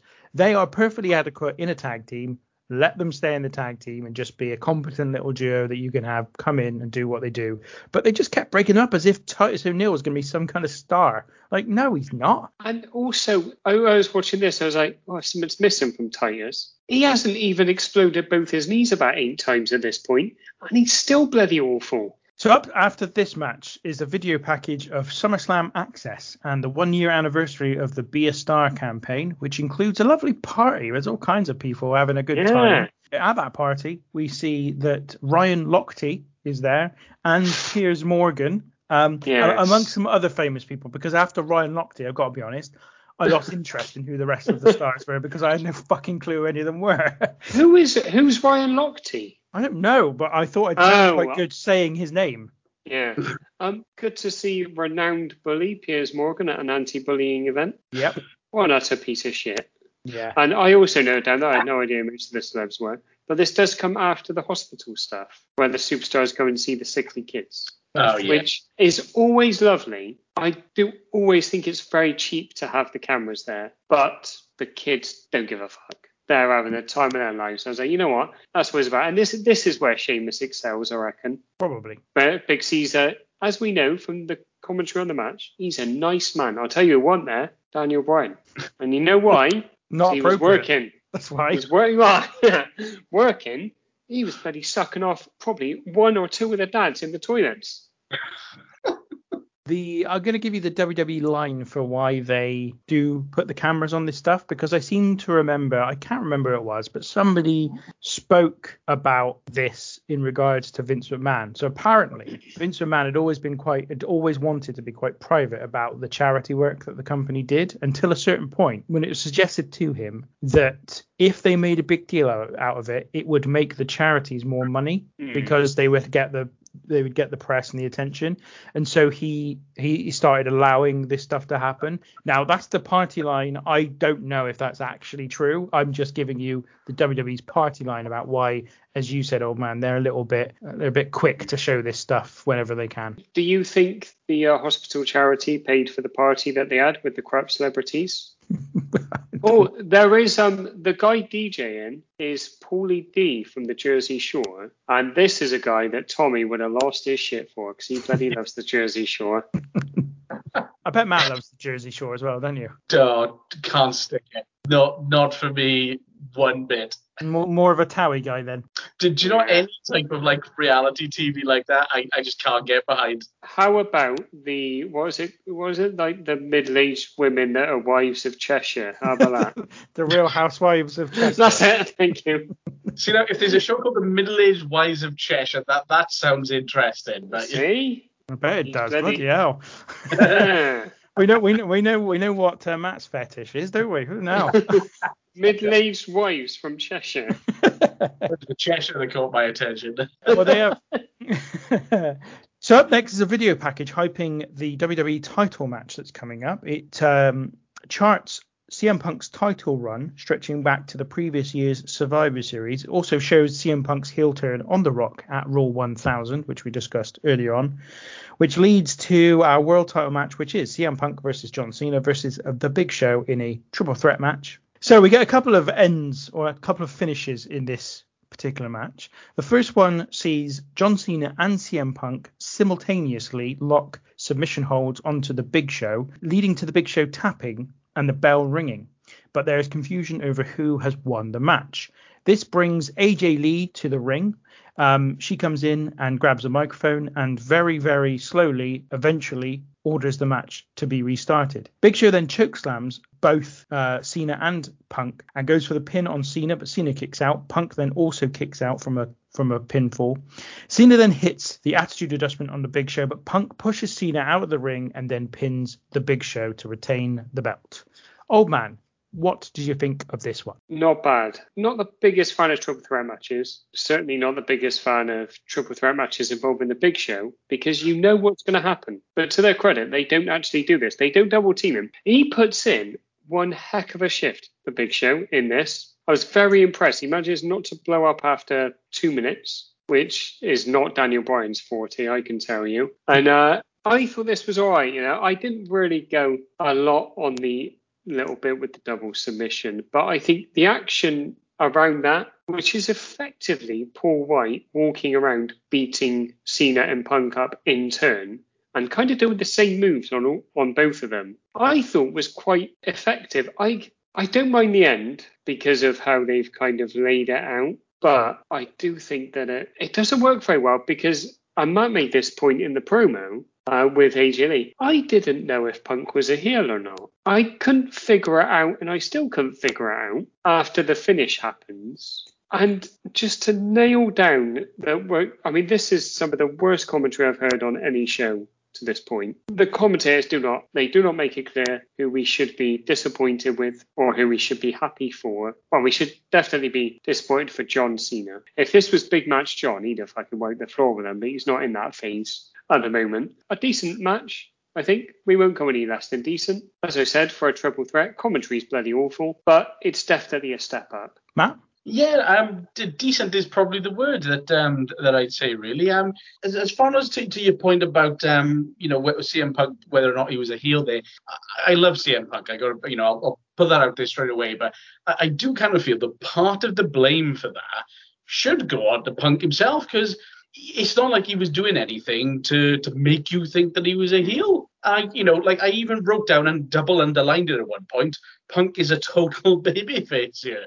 Like the crowd was 100% I felt behind him. It looked like he was the baby face of the match. I mean, okay, Cena got his normal, you know, the kids and the women would cheer for him, the men would boo him, uh, as you know, as he would have around that time. But Punk was totally cheered, so it, it was really confusing. So that, that felt like a bit of a disconnect. The, the the double submission finish, I do wish that John Cena would have made the STF look a little bit better. I know that's a great that a lot of people have because he couldn't put it on properly as well because Punk had the submission on Big Show as well, and he had to have it sort of higher up. It looked worse, so that, that kind of took me out a little bit. But I do kind of think they hit the right finish, like with uh, with Punk throwing Cena out at the end and immediately getting the pin. Loved that finish. Finally, you could tell who was the heel. You know, Cena had a valid excuse to come back, which, if I remember, I'm sure they did a month later. I think it was Night Champions, the next pay per view. Um, so it worked, you know. And, and to your point, Big Show did put in quite possibly the most work there that he'd done in quite a while. So, yeah, like you said, decent. Yeah, that, that's probably the best way to describe it. Yeah, I really like this. I really like this. I was surprised by it as well because I thought that, to your point, old man, that was what was going to happen is that Big Show would dominate for a minute, then Cena and CM Punk would do something that would take him out of the game, and then the two of them would face each other off for the rest of the match. And I'm really pleased he didn't go there. They really went in a completely different direction and had Big Show effectively just dominate the whole match and take it in turns with both of them to just dominate CM Punk for a bit and then then go to Cena for a bit. I thought it was just really well done and just quite different to what I was expecting, and and, there, and therefore it just really captured my imagination as they were going. The other thing I agree with you, I'm not a fan of triple threat matches at all. But one of the reasons, one of the many, but one of the reasons I dislike triple threat matches is that their tendency to create convoluted triple spots, if you like, where they mm. have one person do something, and and you often find it, especially with like your cruiserweight or X division style matches, they're just constantly coming up with really convoluted things that, whilst they look quite spectacular, you can't believe in at all. They're so unbelievable that you just kind of it loses me most of the time. Here, the bits where they did spots where there were more than one person involved all felt really organic to me. They all felt like they made sense. They worked. They didn't go against the grain and didn't make me take me out of the moment. They really felt like they worked. And so I just really liked the match. I didn't really see the point in the double submission finish. If you're going to do it, end the match with the double submission. Like I don't see the point in doing it and then restarting the match. What what was the hmm. point in that bit? Didn't get that at all. I don't know why you wouldn't just go, you know, jump over that bit and just go straight to the finish that you've got, which I really liked as well. I really liked the idea of CM um, of Cena doing the um, attitude adjustment and then CM Punk pushing him out, taking the victory for himself. The commentator saying that Cena did all the work, but Punk took the victory. I just thought that was really good. But I also think you're absolutely right, Matt. CM Punk is not. He's sending mixed messages at the very least about whether he's a heel because he when he bursts into AJ Lee's office earlier in the show, he does say something about the ill-informed fans. So he is kind of giving us a vibe that he is against them. But then during the match, he plays up to them. He's almost acting like the babyface in front of the crowd and trying to get them to cheer for him. So I think there is a problem there. But I guess maybe at the time we were a little bit less, we were a bit more forgiving because obviously most people just couldn't stand John Cena at this point in time. And I think it got to the point where he was wearing, you know, it was just like he'd just been there for so long and you were just asking for anything else. And Punk was kind of an antidote to that. So yeah, I think that is a problem. But overall, I just thought this was a really well thought through match. I thought it was longer than 12 minutes, to be honest, which is how long it was 12 and a half minutes. Mm. Um, but not in a bad way. I just thought it really kind of took me on quite a, quite a good journey. So, yeah, I was quite up on this. Now, before we go any further, I want to bring up a couple of random things during that happened during the show, which I forgot to note in the previous oh, matches. here we go. Mainly because old man was going on about the game for so long. Well, to be honest, if you didn't keep bringing it up, it won't be any problem. You've done it again there. So the first of them was a crowd in, uh, sorry, a sign in the crowd during the opening match where someone has got a sign which says, "Worry about your own hair, Chris." Classic, absolutely brilliant, brilliant sign. We've also got at one point during the show, uh, during the Sheamus versus Alberto Del Rio match to build on Del Rio's character, Michael Cole does a lovely little bit of contextual stuff during during the match. So he says that Del Rio owns a huge ranch and employs hundreds of workers to tend the ranch, and essentially holds up the local economy with with the work that he provides. Tell you what. Love so it. when he says local economy, does he mean Mexico? Possibly. I mean, maybe that is the the story they're wielding here. Uh, and then during this match, the CM Punk John Cena Big Show match, there is a sign in the crowd where someone has literally just written the words "Jort's power." Yes, I saw that one. Brilliant, isn't it? You know what? It's hard to argue with as well. Really is, really is hard Yeah. to argue with that. So then we see a clip of Vince McMahon's star on the Walk of Fame. They just show a random uh, clip of that. We then see footage of a number of people in the crowd. So Piers Morgan, Fred Durst, Rick Rubin, and David Arquette carrying a replica WCW World Title belt. Lovely stuff. We also see Maria Menounos wearing a Bob Backlund T-shirt. Yes, which is lovely. It is. Uh, You know what? I, I've in the past been kind of sort of always said, who the fuck is Maria Menounos, and never understand why they're so proud to have her on their show. But after this appearance with the Bob Backlund T-shirt, I was like, I don't care if she is. She's brilliant. But she's a massive mark, apparently. Well, Should have to be. obviously. Yeah, yeah. yeah, it would have been good if what I is, I'm assuming is her husband was next to her because he kept looking at her. I thought he's a bloody lech. And uh, it would have been good if she chucked the old crossface chicken wing on him. would have been good. Would have been good. Then we get a trailer for WWE Studios film starring the guy from Lord of the Rings and Lost, is what I've written. And then later on, I see that it's Dominic Monaghan is his name, Yes. and somebody called Ashley Bell, which I don't know what she's in, but I'm assuming she's in something. Ding dong. That's it. Is that a clue to what she's in, or do you just? no, it's Ashley Bell. I see. it's called The Day, uh, apparently. It is. And I'll tell you what, it looks bloody good. So I thought I'd check it out on IMDb.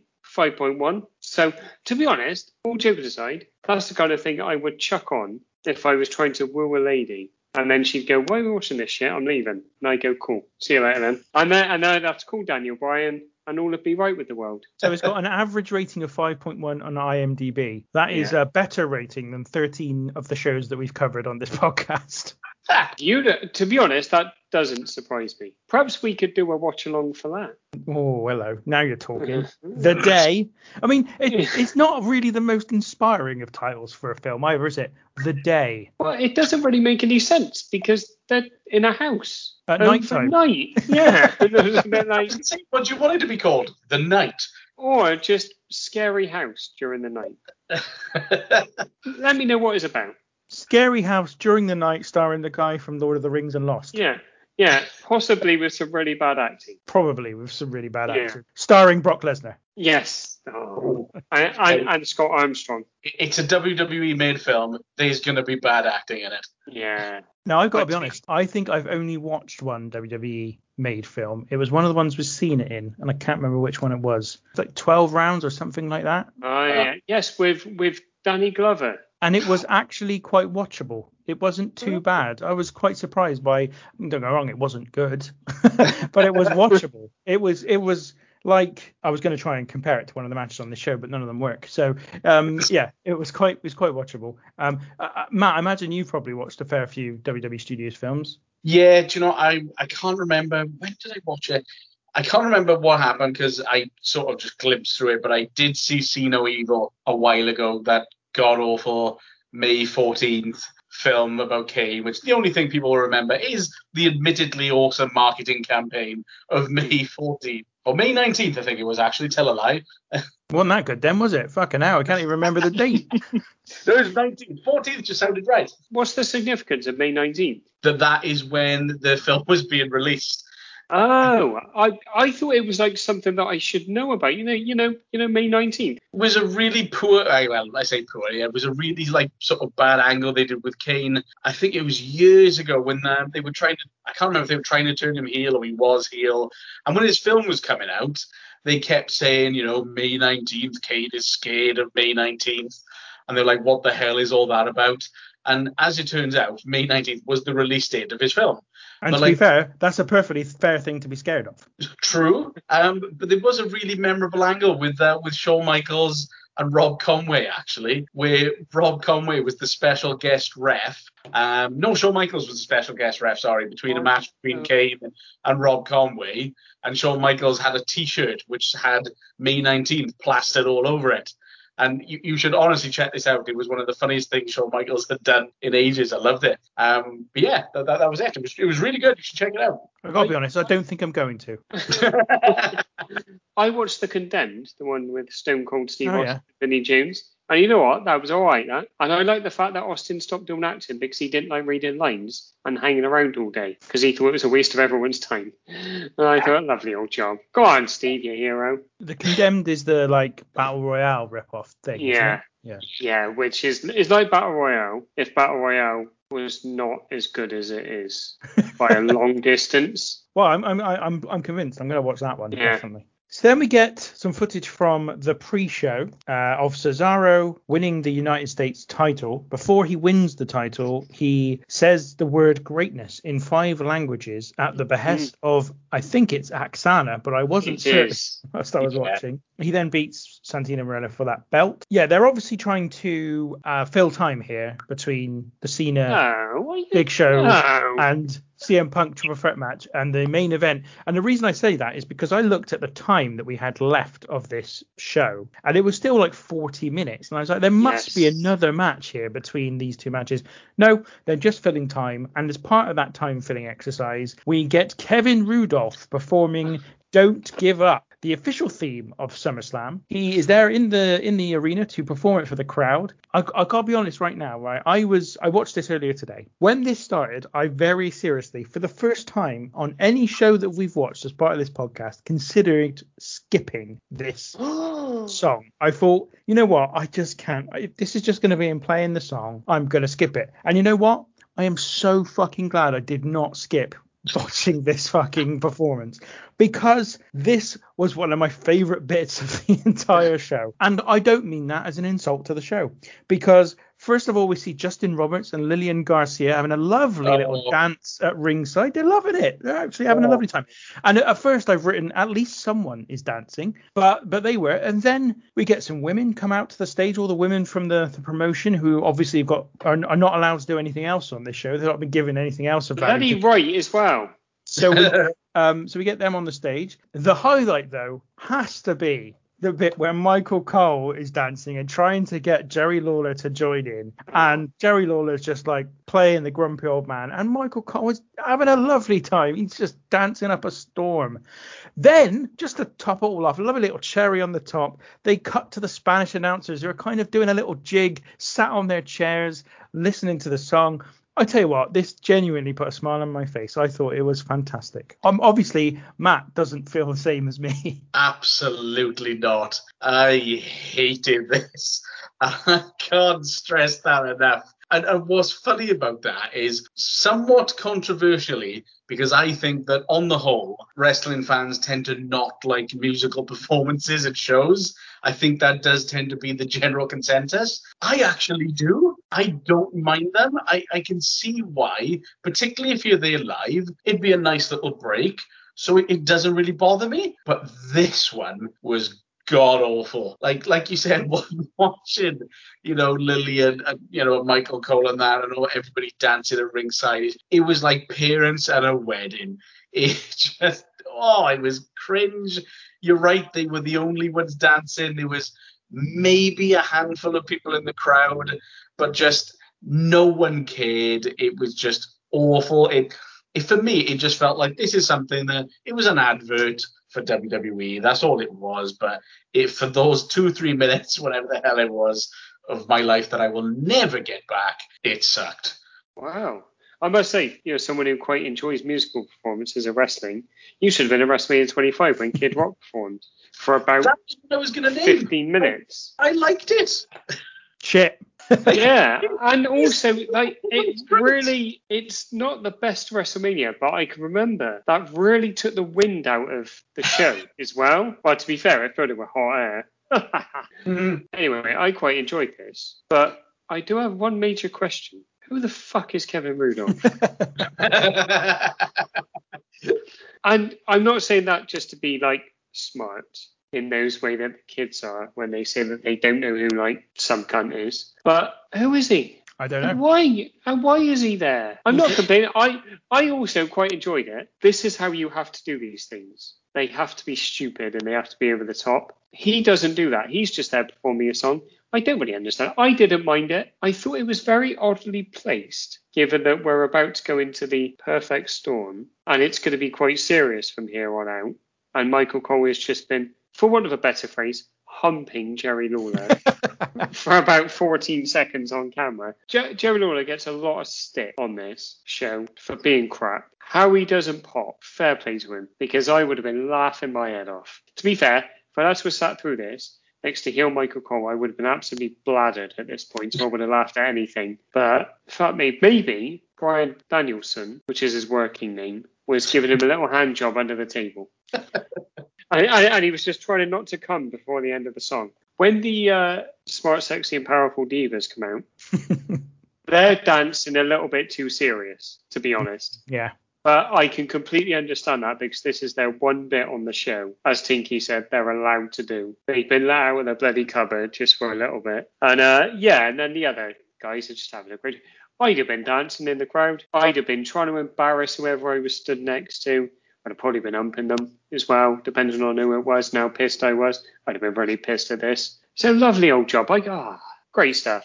right. Well, we've spent an awful long time um, assessing the quality of this. Uh, I'll tell you what, this hang on, hang on. I feel like we need some context. So outside of Kid Rock, which of the musical performances on wrestling shows, let's stick WWE, have you enjoyed, Matt? Uh, And it, and it can't be someone's entrance music because that's cheating. I was gonna say how how many have there been? Let's try and remember them. I can't remember that many off the top of my head, but Kid Right. Rock's I enjoyed. You had Ozzy Osbourne. When the hell did he do that? They wheeled him out on Raw. Well, they, and to be fair, he put a heck of a fucking show on. I mean, I suppose we could have the DX band doing America the Beautiful. But then you could do any America the Beautiful. Yeah. So I think the one that sticks in my mind is Kid Rock. And I agree with Old Man, it was fucking shit. And Kid Rock is fucking shit anyway. So to lighten up. no, because he's doing it seriously and it's supposed to be cool. Yeah. It's like five or six years after Kid Rock was at his height of popularity, and they wheel him out, um, and he bores the tears off of everyone for 15 minutes. Like that is not good. This completely naff, completely shit is Oh. good. It's really good. no. Anyway, moving Kevin, on. Let's, let's move on. Kevin, Kevin, Kevin.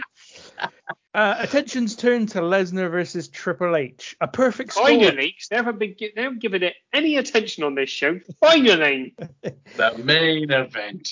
It is, as you say, a perfect storm. We get the video package building to the match, which is similar to the one that built the show at the beginning. Uh, with the le- with this is where we find Lesnar demanding the show be called Monday Night Raw starring Brock Lesnar, which actually I popped for, thought it was quality. Triple H then attacks Brock Lesnar as a consequence of this, seemingly, and that's when the story starts to kind of not make a huge amount of sense, other than okay, well now they're just fighting each other. this is where they lost me on this. The contract thing that I mentioned earlier, I really get it, but yeah, whatever, do whatever you want. So Triple H calls Brock Lesnar a name. Paul Heyman says, let's not resort to name calling or something, and then says, you, you wouldn't allow your children to do that. Well, he's very angry about this. And I thought, oh, why is he so angry? Stephanie comes down, she slaps him. Why are they so angry? He's not telling them that they're bad parents. He's a parent himself. He's just suggesting something. Very odd. Very, and that's what it's built on. It's like, I don't give a fuck. But then also Paul Heyman accepts the match on Lesnar's behalf because Stephanie's come out and slapped him when Lesnar's Yeah. not even there to say yes, go ahead, I'll have the match. Which is the bit where I'm a bit like, well, this is a bit silly because if Lesnar was there and Heyman had been slapped and then Lesnar had laughed, maybe, but then had gone, all right, yeah, I'll have the match. Oh, I've probably been all right with it. But the fact that Heyman decides on Lesnar's behalf Hmm. that he's going to give him the match, you'd have thought there'd be some repercussions for Heyman on this Yeah. point. I just didn't get that bit. Well, and also Lesnar is portrayed by WWE as the most decorated combat sport expert or whatever they call him of all time. He's not scared of Triple H. He's not scared of a man approaching 50 with terrible hair. Like, that's Hang just on, not. hang on, he's not fighting Kevin Rudolf, mate. I'll tell you what, if he, I'd have paid to, paid to watch that because I bet Kevin Rudolf can go. So our main event is officially a no disqualification match, apparently. Um, I guess it is because the referee doesn't um, allow any disqualifications or countouts. It is just under 19 minutes in length. It ends when, after Triple H hits a pedigree, he goes for a pin, and as he tries to turn Lesnar over, Lesnar manages to grab hold of Triple H's arm and lock in a Kimura for the second time, or actually not the second time, about the fifth or sixth time during the match, and then wrenches it for the submission victory. Old man, how did you feel about this one? All right, let's get this bit out of the way. So there's a little bit where they have a little scrap outside, and Lesnar throws Triple H, as Lesnar is prone to do, quite violently over the table, and then tips the table over, stands on the little edge, and he drops a single axe handle from the table onto Triple H. And for some reason, Michael Cole just goes, Beast incarnate! When he hits this single axe handle from the table, which had me howling with laughter at the stupidity of it. But anyway, back to the serious stuff. Now, there's a reason Lesnar has short matches against people of Triple H's ilk, Triple H, Goldberg, other people whose names I can't remember. Because his style doesn't work in these longer matches, and it's very much dictated by the person he's against. So he had some good longer matches on his return. The match with Cena Extreme Rules is excellent, but it's also it's kind of uh, it's an easier match to do, I think, because they're just beating the shit into each other. His matches with Undertaker, well, a couple of the matches with Undertaker are very good. His match with CM Punk is phenomenal because they're capable of staying with him, and also they they can kind of even Undertaker, I think, can do a lot of bumping for him and make him look good, and he can let him pose and he can sell for him. Triple H in 2012, sorry mate, it's not possible. I don't think, unfortunately, and the crowd know it, unfortunately, and it's very flat. It's incredibly painfully one paced. It is that typical Triple H match that Tinky and Tommy and I spoke about, uh, Vengeance 2004, where he's he just has that match the finish is actually, I think the finish, in spite of the match, I think the finish is actually quite well done. And it was quite a surprise. I didn't expect Triple H to be tapping out because it's not really what he does. And we've obviously seen Cena beat Lesnar at Extreme Rules by pinning him. And then the match is done, and I'm kind of relieved. I'm relieved it's only 19 minutes. I've not been particularly entertained, to be honest. It's no Kevin Rudolf because it's so serious. The commentary's serious. Everything is serious. And then, after the finish, Triple H is walking around looking like a sad shoe, walking around the ring. Crowder, you tapped out, you tapped out. And he's like, oh, so he turns on the waterworks. And it's, to be fair, that does actually get the crowd on side, but it's embarrassing. I mean, they build this as the perfect storm. This is a light breeze on a slightly chillier day than you thought, and you're only wearing a t-shirt. not, not good, lads. Not good. My hopes weren't high, but I thought they'd exceed these. Interested because I think you guys have definitely seen the perfect storm, pun intended, of bringing me on this week because particularly for this one, I thought this was excellent. Start to finish, loved it. And I was very interested to hear what, what you had to say there, all that. I gotta be honest. For me, I think that I was more potentially the target. Now I say me because I'm quite the MMA fan as well. I hmm. feel MMA fans were partially the target audience in this match. I think it was definitely without a doubt, you know, everybody, well, I say everybody, a lot of people t- uh, sort of knew about Brock's issues with diverticulitis and, you know, the stomach problems he had. But I felt that was more prominent in the MMA community because it effectively ended his MMA career. So people knew more about his stomach issues there than they did in WWE. And this match was pretty much centered around Brock going for the arm, trying to break his arm, uh, break Triple H's arm after he broke Shawn Michaels. Triple H trying to go for the stomach and hurt his gut because he knew that's where his weakness was. So I definitely feel it was more sent, you know, sort of centered towards MMA fan, which is perhaps, you know, where the disconnect was for you. But yeah, I mean, I, I thought it was really hard hitting. I, I love Brock's style of matches, I will admit. I am one of the biggest Brock Lesnar fans there is. Um, I thought the finish was fantastic. You know, no nobody gets, you know, nobody gets over hard hitting like Brock Lesnar quite does. I think people bought the finish, Um, you know, the the fact that you know he was going for submissions that people don't typically tend to do, but I, I literally thought it was fantastic. And you know, you did bring up a good point where certainly after the match, Triple H did put on the uh, you know the sort of sad and you know the sad face, and it, it, they obviously looked like they were trying to give off the impression that he was going to retire. And Yeah. I do feel it was I do feel it was interesting with the crowd definitely booing him and giving him the you tapped out treatment. Hmm. You know, at, at that point I thought, oh dear. I mean, I'm sure backstage thinking, oh shit, we've lost him. But you know, I, I felt like he kind of pulled it back. But yeah, I mean, I literally felt that Triple H Brock Lesnar at SummerSlam of this year was, or that year, was the perfect storm. Oh, lovely.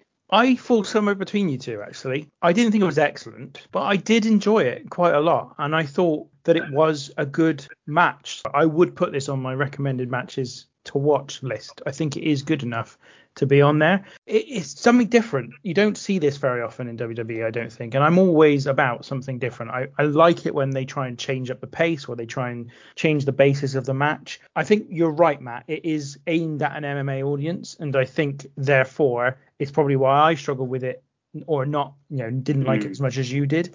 Because I do think there's an element to which you are relying on your fan base now, who, and I can't emphasize this enough, it annoys me so much and always has that wrestling seems to be put into some kind of league with MMA because it's only the same as putting wrestling in the same league as boxing, for example, which doesn't doesn't work either. For me, they aren't the same thing. They're no way the same thing.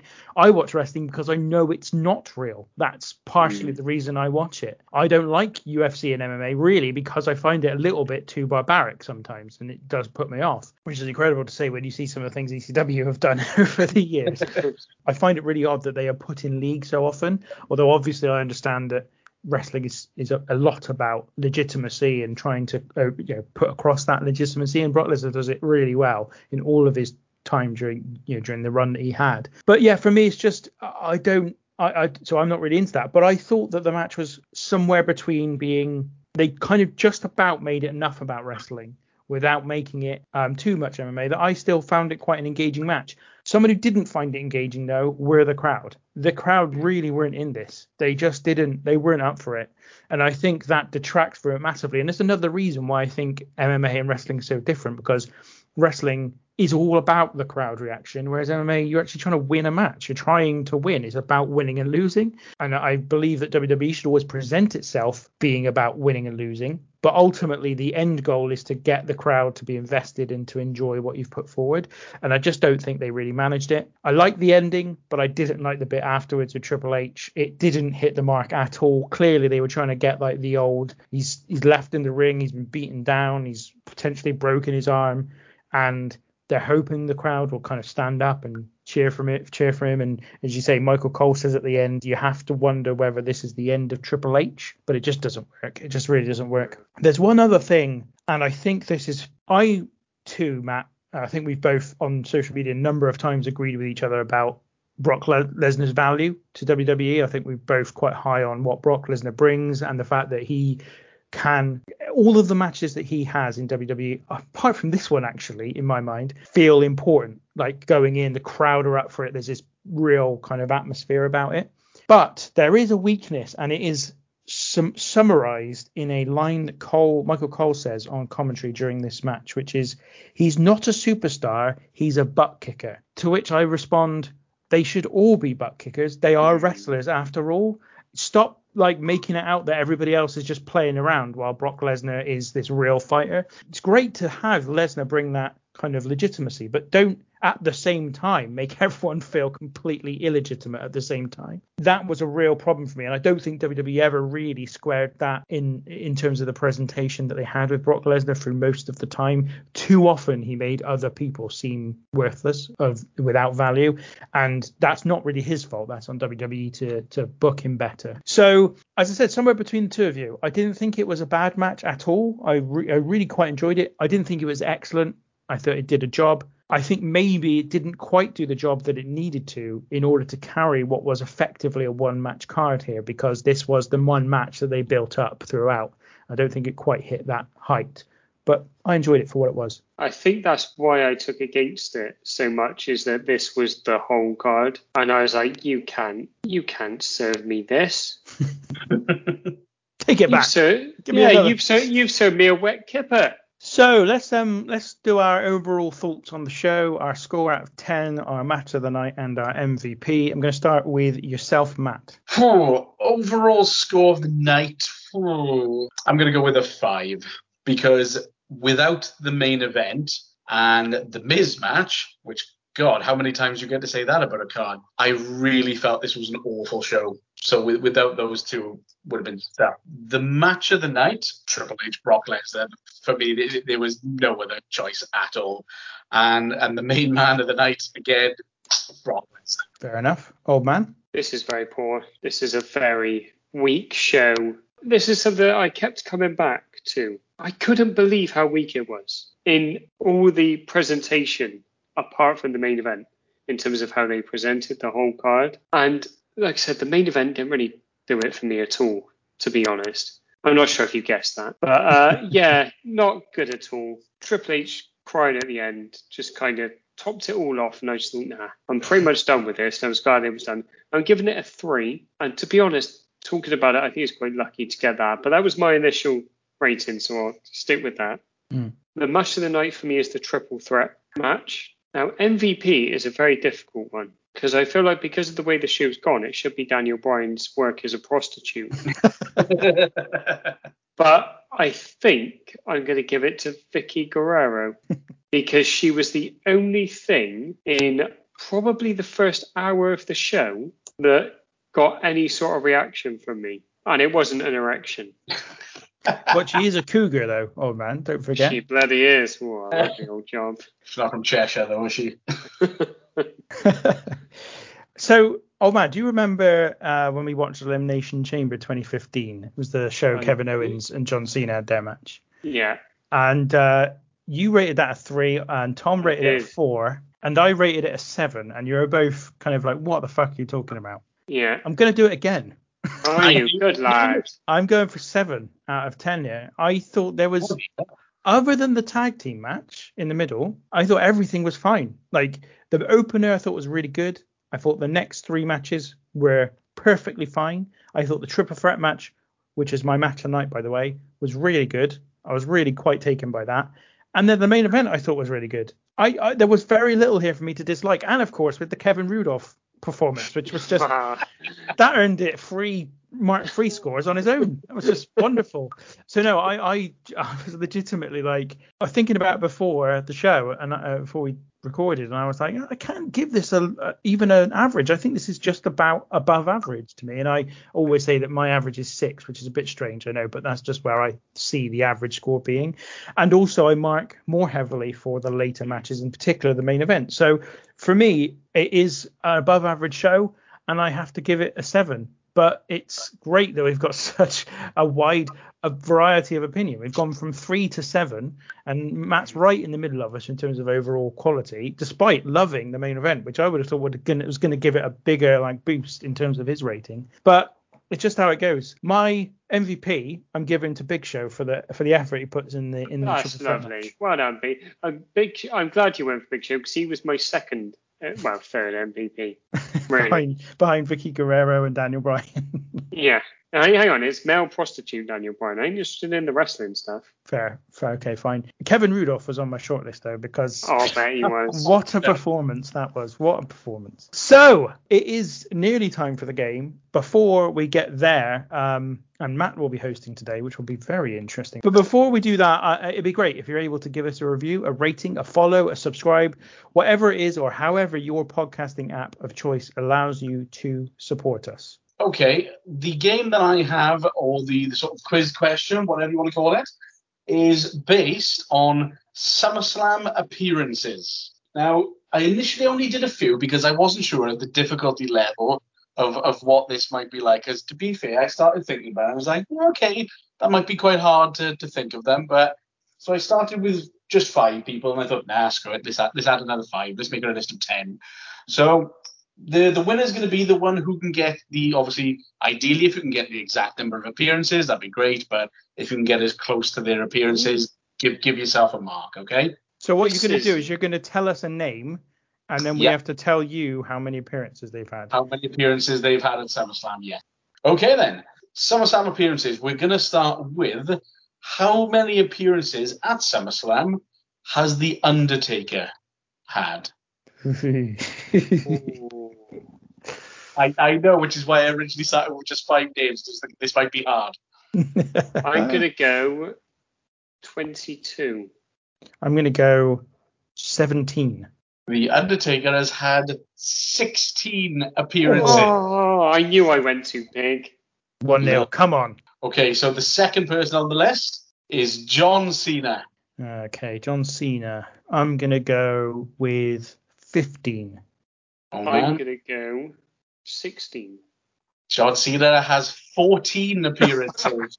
so Fuck's sake. I think we got yes, I think so far. Okay, my MVP of the show, Brock Lesnar. How many times has he appeared at SummerSlam? Ooh. Eight. Okay, 7. Brock has 10. Oh, oh What? Yes! Fucking have it, Tinky.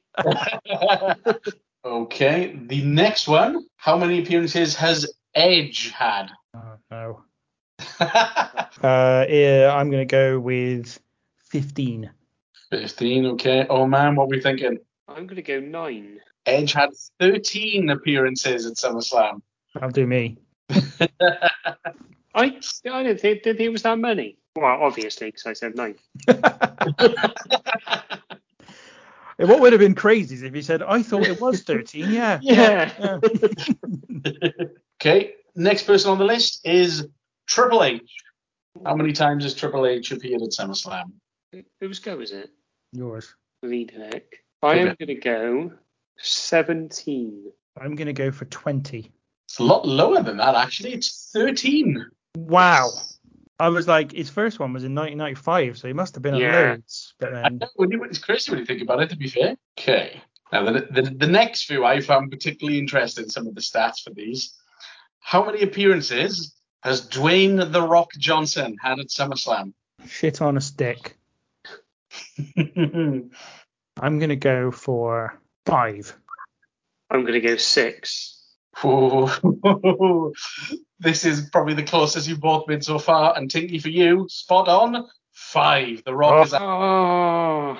Yes, come on. Yeah, it, it, it's got to be a nice feeling to get one bang on. You're, it's 4 2 here. I know. I'm getting my ass handed to me like Daniel Bryan in a street alley. Well, see if you can redeem yourself with this next person, who happens to be Shawn Michaels. Oh, fuck. Fucking hell. I'm going to go 14. I'm going to go 12. Shawn Michaels has had 11 appearances Oh. at SummerSlam. Oh, that's it. You bloody won. You shit. Oh, no, no, you haven't won yet, but I do need to get all of the last three. Well, the last three, so the first of the last three, how many appearances has Hulk Hogan had at SummerSlam? Let's say 6. Oh man, what we Fuck, uh, that, that's what I was going to say. I'll go seven then. you're going to regret that because it was six. Oh, well played, Tinky. Fine, let's carry on so I can try and redeem myself. Embarrass myself. Okay, two left. Next one, how many times has Bret Hart appeared at SummerSlam? Hmm. I'll tell you what I can tell you. What's Every match was a belter. that? Yeah, probably. Yeah. I won't. I won't let the uh, let the listener know what it is, but I watched next week's. He done disappoint. Uh, I will go four. I'm going to go 8. Actually, higher than that. It's 11. Whoa! Shit a brick. 11 appearances at SummerSlam. 88, 89, 90, 91, 92, 93, 94, 95, not 96, 97, and then there would have been one or two after that because he was he came back for that multi-man match, didn't he, with Daniel Bryan and all that lot. Yeah, okay. Oh, I forgot about that bollocks. I know I forgot about eight more, but Always, always the later years. Always the later years. And then the last one, and to be honest, I felt slightly bad over the fact that I didn't have any women on this list, so I felt like I had to include one. Um, how many appearances has Sasha Banks had at SummerSlam? Hmm. I was torn between her or Trish. I went with Sasha in the end. I will go four again. I'm going to go five. Old man has it on this one. It has. It was four appearances. Yes, I got one right, so that means I get double points, so I win. Lovely. Actually, That's even, outstanding. even with double points, you, you still lose. Sorry. No, no, I get double points for all of mine. You still lose. Oh yeah. Uh, I still lose by one. All right, you get a negative point, two points for being sarky. I think that's fair. Well played, Tim. Uh, well done, Matt. That was a little change up. It was quite. It was. It was a little change up. Yeah, very Yeah. interesting. Yeah, that Cool. might have uh, give us a few more avenues to go down. And I'm not Might talking about do. Daniel Bryan. And on that note, we're going to leave Daniel Bryan and his prostitution behind for another Yeah. week. I'm sure it'll come up again in the future. God help us. Old man, thank you for joining me today. Thank you very much. Thank you to Matt for coming again. We'll obviously remember Matt's appearance. We'll remember Gigolo Daniel Bryan. And we'll also remember Ken Patera. And Matt, thank you for your contributions too. Pleasure as always. It has indeed been the perfect storm this week. As I say, we'll be back again next week. But until then, take care.